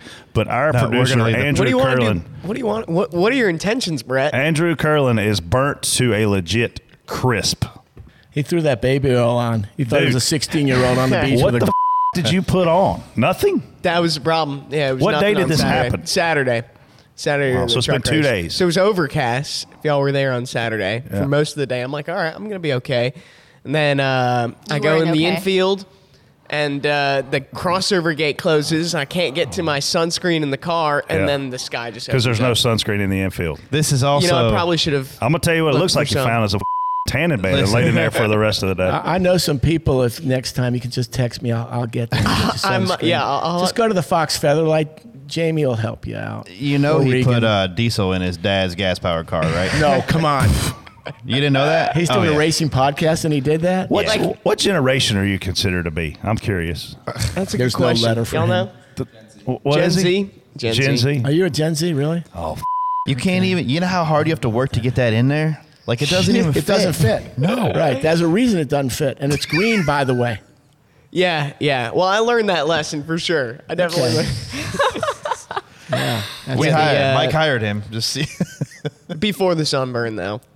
yeah, but after the fuel. so, Andrew, congratulations. Uh, you're my what an idiot. Artie, do you have any idiots for your? Oh, week? come on. I'm here myself, so. True. How the hell did I do this, right? True. Uh, I did this because I, li- I enjoy Brett a lot. I always oh have. well, there's your idiot comment of the day. I know, and I wanted to meet TJ and Freddie in person because here's why I'm here. I didn't tell you guys. this is why I came today, Freddie, and thank you once again for honoring me with your presence. Is that, you know, for years, we use your voices on television, sometimes for entertainment value, especially you. you could be a little funnier, TJ. I, when when I Be go, a it's little hard. less dour. You need to. it's bring a hard for little me something. to. It's hard for me to get like that. When I go, when I work, when I go to spot races, I am. You're you, in it. You You're have to give dialed him in. credit though. Post Penske, TJ is way more fun. Okay. Bottom mean- line is, we've been using your voices for years, and it's great stuff. I think that's one of the things that sets NASCAR apart and racing apart is you get this radio communication, which is usually very serious stuff that you guys are doing and really interesting stuff. When you guys are talking about other people's lines and kind of laying that stuff out for those guys, then you realize that this is like a team effort. It's really cool. Yeah, the driver's got the he- he's got the wheel, but he doesn't know that line worked until you told him that line worked. So I really appreciate that so much in the broadcast that we get a chance to kind of eavesdrop on you guys and use that. So I, I was very fortunate in my career, Artie, to spot for Elliot, who I had a tremendous relationship with. I mean, he's like a brother to me. Jeff Burton, who I had known when I started spotting for him for over a decade. Um, and then obviously Clint, who was somebody before I started spotting for him. We went on vacations together, went to bike week at Myrtle Beach. Um, so when I put my headset on, it was just like talking to you right now. It wasn't like I've got to lock in and go into character and be this guy. Like it was like I've got a job to do, um, and and you being a football guy, I've always looked at spotting as I'm an offensive coordinator in this particular part of the game. And the offensive coordinator has a job to do, and I take that job very serious. Safety first, and competition second because last thing I want my guy to do is wreck, and the first thing I want my guy to do is haul ass. So what can I do to keep him in the moment, keep him safe, keep him hauling ass? But at the same time, if we're under caution or something stupid happens, my personality is to say it like I see it. So I appreciate you saying that because I can tell you I, I personally love watching and hearing radioactive unless my name is on the screen. And then I'm like, oh, f- what did I say? Because I just Oh. never know. I love Radioactive Tuesday. I, I, I watch, you know, I, I watch The Hub, and, and Tuesday, of course, is my favorite day to watch The Hub. And I always want it to be interesting. I want to see who was funny. I want to see, I want to hear the good, st- you know, the good stuff. And Radioactive was one of the great things. And we can access that stuff. Yeah. Uh, you know, live. Yeah. And we're trying to do it. We're actually working on the technology that Radioactive kind of uses because they have time to break it down. But we've got this technology that we're working on, which does kind of do the readout like Formula One has. Wow, yeah. So w- w- it's not perfected yet. It's still a little bit of a science experiment, but I would love to be able to do more of it. Look, I, I, I, th- th- Clint, you shouldn't be listening to this, or Mike, or anybody else in the booth, but it would be cool to just do a race with natural sound. Right. And you do need some. That you would be some cool, PA especially a stuff. short race. But right, not Yeah, not yeah. you know. And you know, by the way, short races. Maybe on Saturdays we have short races with Cup guys, little Yeah. sprint stuff like they're doing at F1 now. Just get the crowd out there to see these guys Right, race a little right. bit. Um, but doing the, doing the radio and listening to you guys work um, is really a lot of fun. My favorite Clint Boyer conversation we ever had uh, under caution over the radio is I don't know what happened, but a Kenny Rogers song. I don't know if I started singing it or if it was on the PA system or whatever, and we started talking about Kenny Rogers, and then we started talking about Islands in the Stream with with Dolly Parton, and I asked Clint point blank. I said, "Man, do you think they ever did it?" So we were talking about Kenny and Dolly and making Whoopi. Remember that that love show? What was that? Was it Love Connection? Love Love Connection, Connection, Chuck yeah. Woolery. Yeah, yeah, Chuck The Woolery. two and two. They talked Yeah, about of Whoopi. course. I was Yeah. like, you think Kenny and Dolly ever like did it? Jeez. oh, I'm up there trying to figure out who's got what sets of tires left and who's on different strategy. That's Brett's over engineer's here. problem. Well, you never work with Boyer. True. Lord. If we'd have kept it serious with him, we'd have been in big trouble. I will say that we did have when I was with Dell Jr. We had we had our own little system. Uh, you'll hear me say like I used to say one bar. That meant like The Redskins won. No, no, that was the pizza delivery. Pizza Um, delivery. Okay. um, the- if I said, "Hey, the pizza just got delivered," it means I saw that the, they that Washington had won. But uh, no, we had a, a system of you know the if you went by us and you hit us in the door, you'd be one bar like your cell phone signal. It's not very good. Oh, okay. Yeah, we were like, I "Hey, get it. outside one bar." That means give that guy a little bit more room. Right. So yeah, we had a So system. that's- that- wait a second, hold on. Okay, okay. That's what you had. Oh yeah, One bar. one bar. Yeah, if Yeah, somebody let's got see. into us and he got you know, I want to know who a Two one bar bars. was. Oh, there was a handful. No, I want to know a name of a one bar. I don't want you to be Um, a wimp right here. Like I want you to lay it out there. Who- Probably Clint Boyer. Who's a one bar? I mean, it's just people you didn't want to be beside then. Probably, I mean, back then it was probably like Sam Hornish. somebody Okay, like that. all right. But That's I mean, fair. an Indy There you car, go. Sam Pick up- Hornish would drive around you in, in a heartbeat. But it was an IndyCar. No, it was not an Indy car. People have tried that. One guy's Yeah. been successful. yeah, Tony it was. uh Badass Stewart. Yes. It's a lot harder to drive these cars than it is to drive anything else. Absolutely. Yep, it is. We're getting ready to see. uh, You know, obviously this weekend coming up. I'm surprised Brett hasn't said anything about it yet. TJ, your turn. What an idiot. Uh, my bad. Sorry. We'll get there. No, I no. got three of them. Oh, wow. Well, the Hickory fight is ridiculous. That that's, you know that that I from what I saw on track didn't never you should never use your car as a weapon like that. Like there's a difference between me brushing, you know, you I brush you into the wall a little bit, you send me up there, and it wasn't even like a bad. It was just like a a nudge. Didn't even like mess him up bad. And then the right hook really makes me mad uh, on the front, missing it, and then actually putting other people involved in the wreck that weren't even a part of it. Uh, then the whole thing on the spotter stand where one guy walks up and just blindsides another guy, breaks his nose, swells his eyes shut, then starts kicking him when he's on the ground. These people should probably be suspended from all the racetracks that they try Arrested. to go to, or or arrested. Arrested. So um, there's just no. I get it.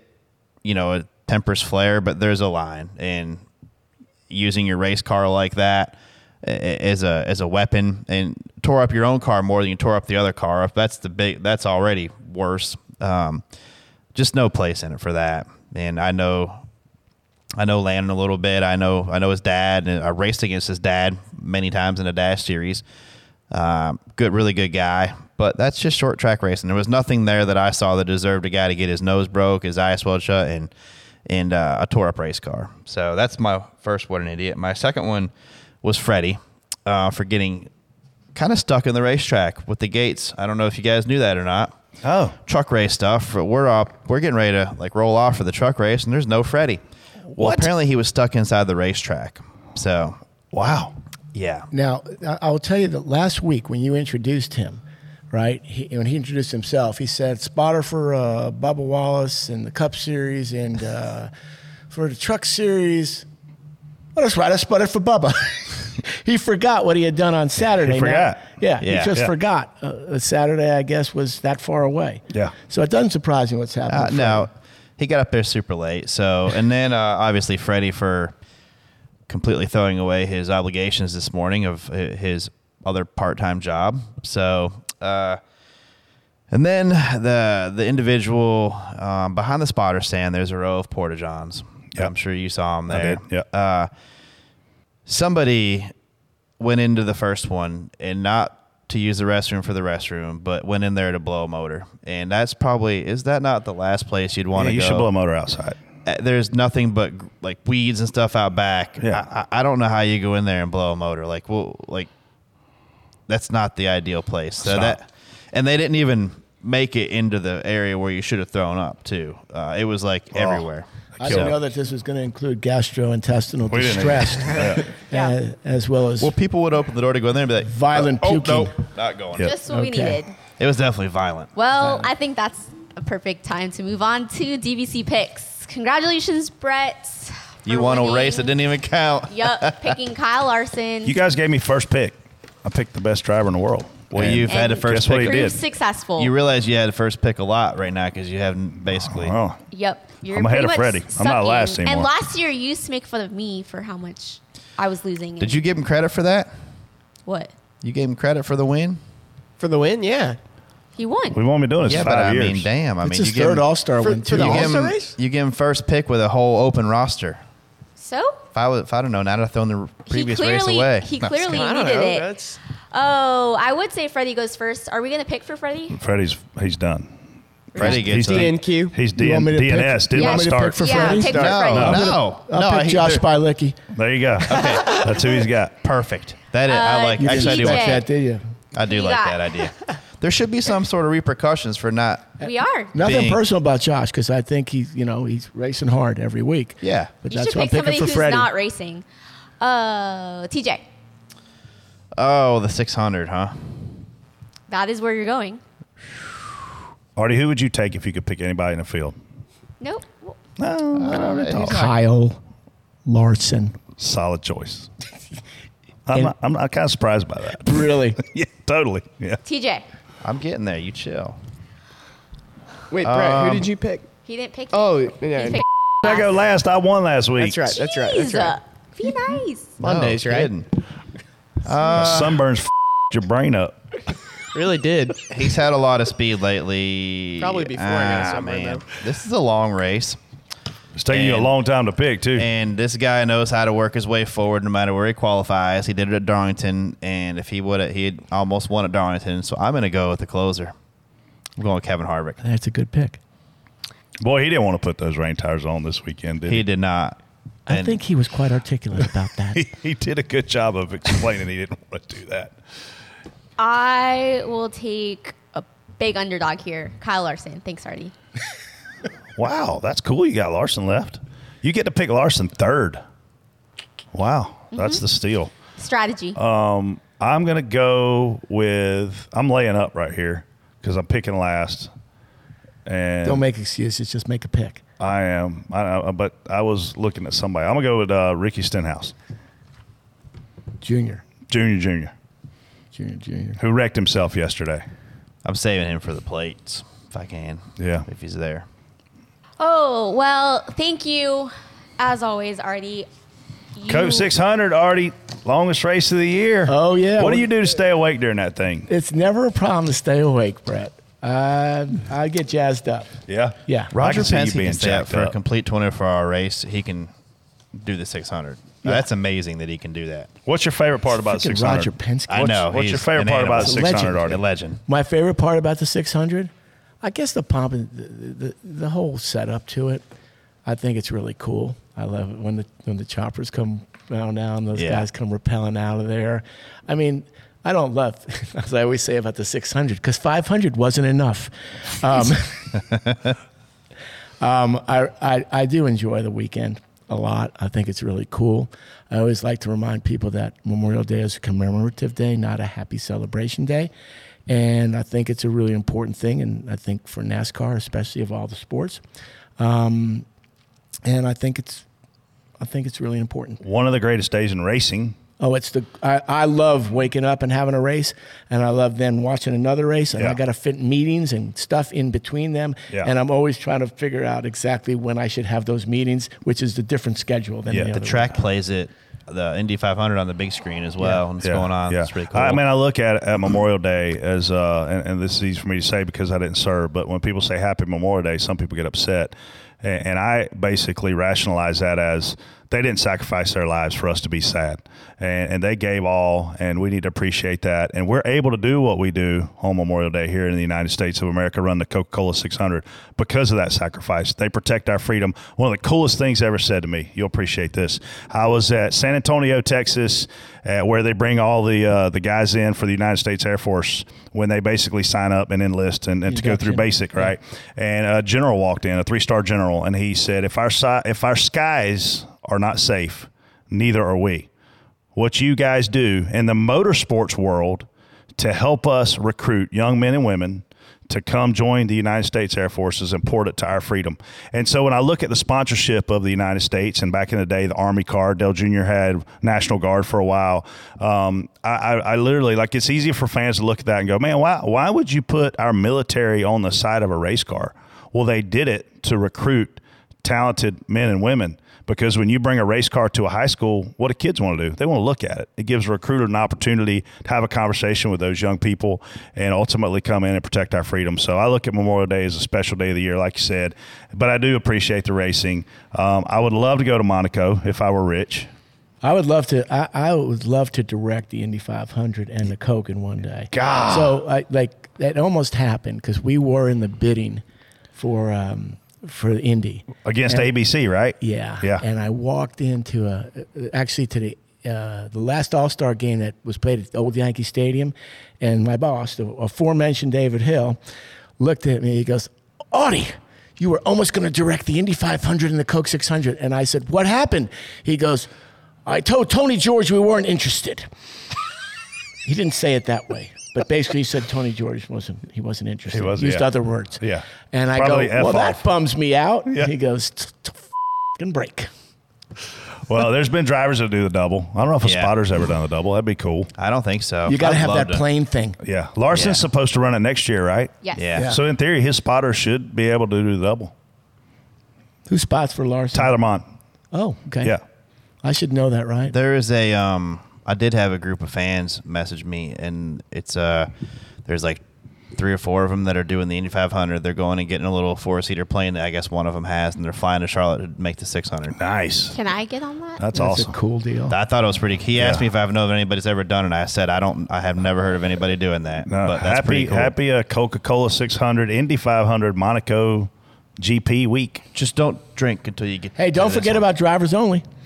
drivers only. Drivers only Xfinity race. We Yeah. got we got Joey and, and, and oh, that's Kevin. always a cool broadcast. It's always great, and these guys are so good. Blaney, I mean, Bubba, I'm I'm I'm pumped. I'm actually directing. I don't usually direct the Xfinity races, but I'm going to direct, and Pam, I- Pam's you- going to produce. You I'm bring up pumped. Bubba's name. I want to I want to talk about this for a minute. He was caught flipping the camera off yesterday.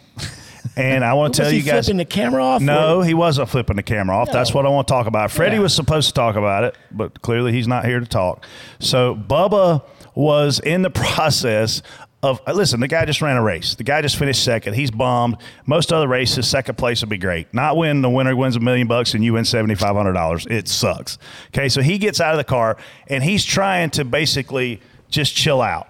Well, his PR guy's in the background behind the camera basically making the motion of get your collar corrected Yeah. so that we can have all of our So he brands flipped off the displayed for PR this guy. interview. And listen, there's a lot of hand signals that go on between guys at the racetrack. But when his PR guy was trying to tell him, or PR gal, I don't know his PR people, when they were trying to tell him basically arrange yourself to be appropriated for this interview, he, he took the time to hold his middle finger up to basically say, "F- off. I'm I'm ready. I just ran a race. I'm mad. And that's Bubba's personality. People, listen, don't if, if you want to hate Bubba Wallace, that's okay.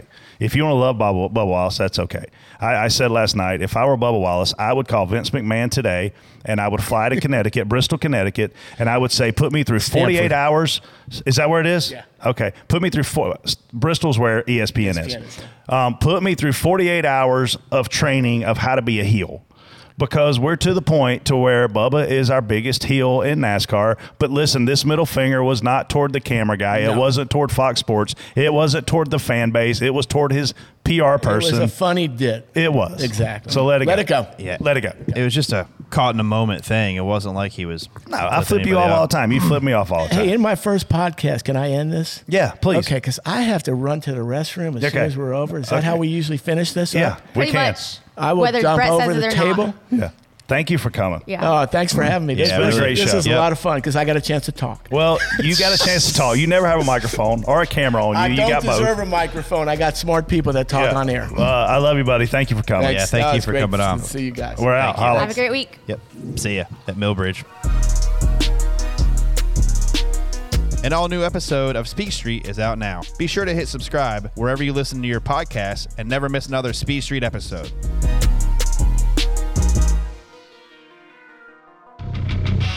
This bit of badassery was badassery was made by badassery. Dirty Mo Media. Dirty Mo.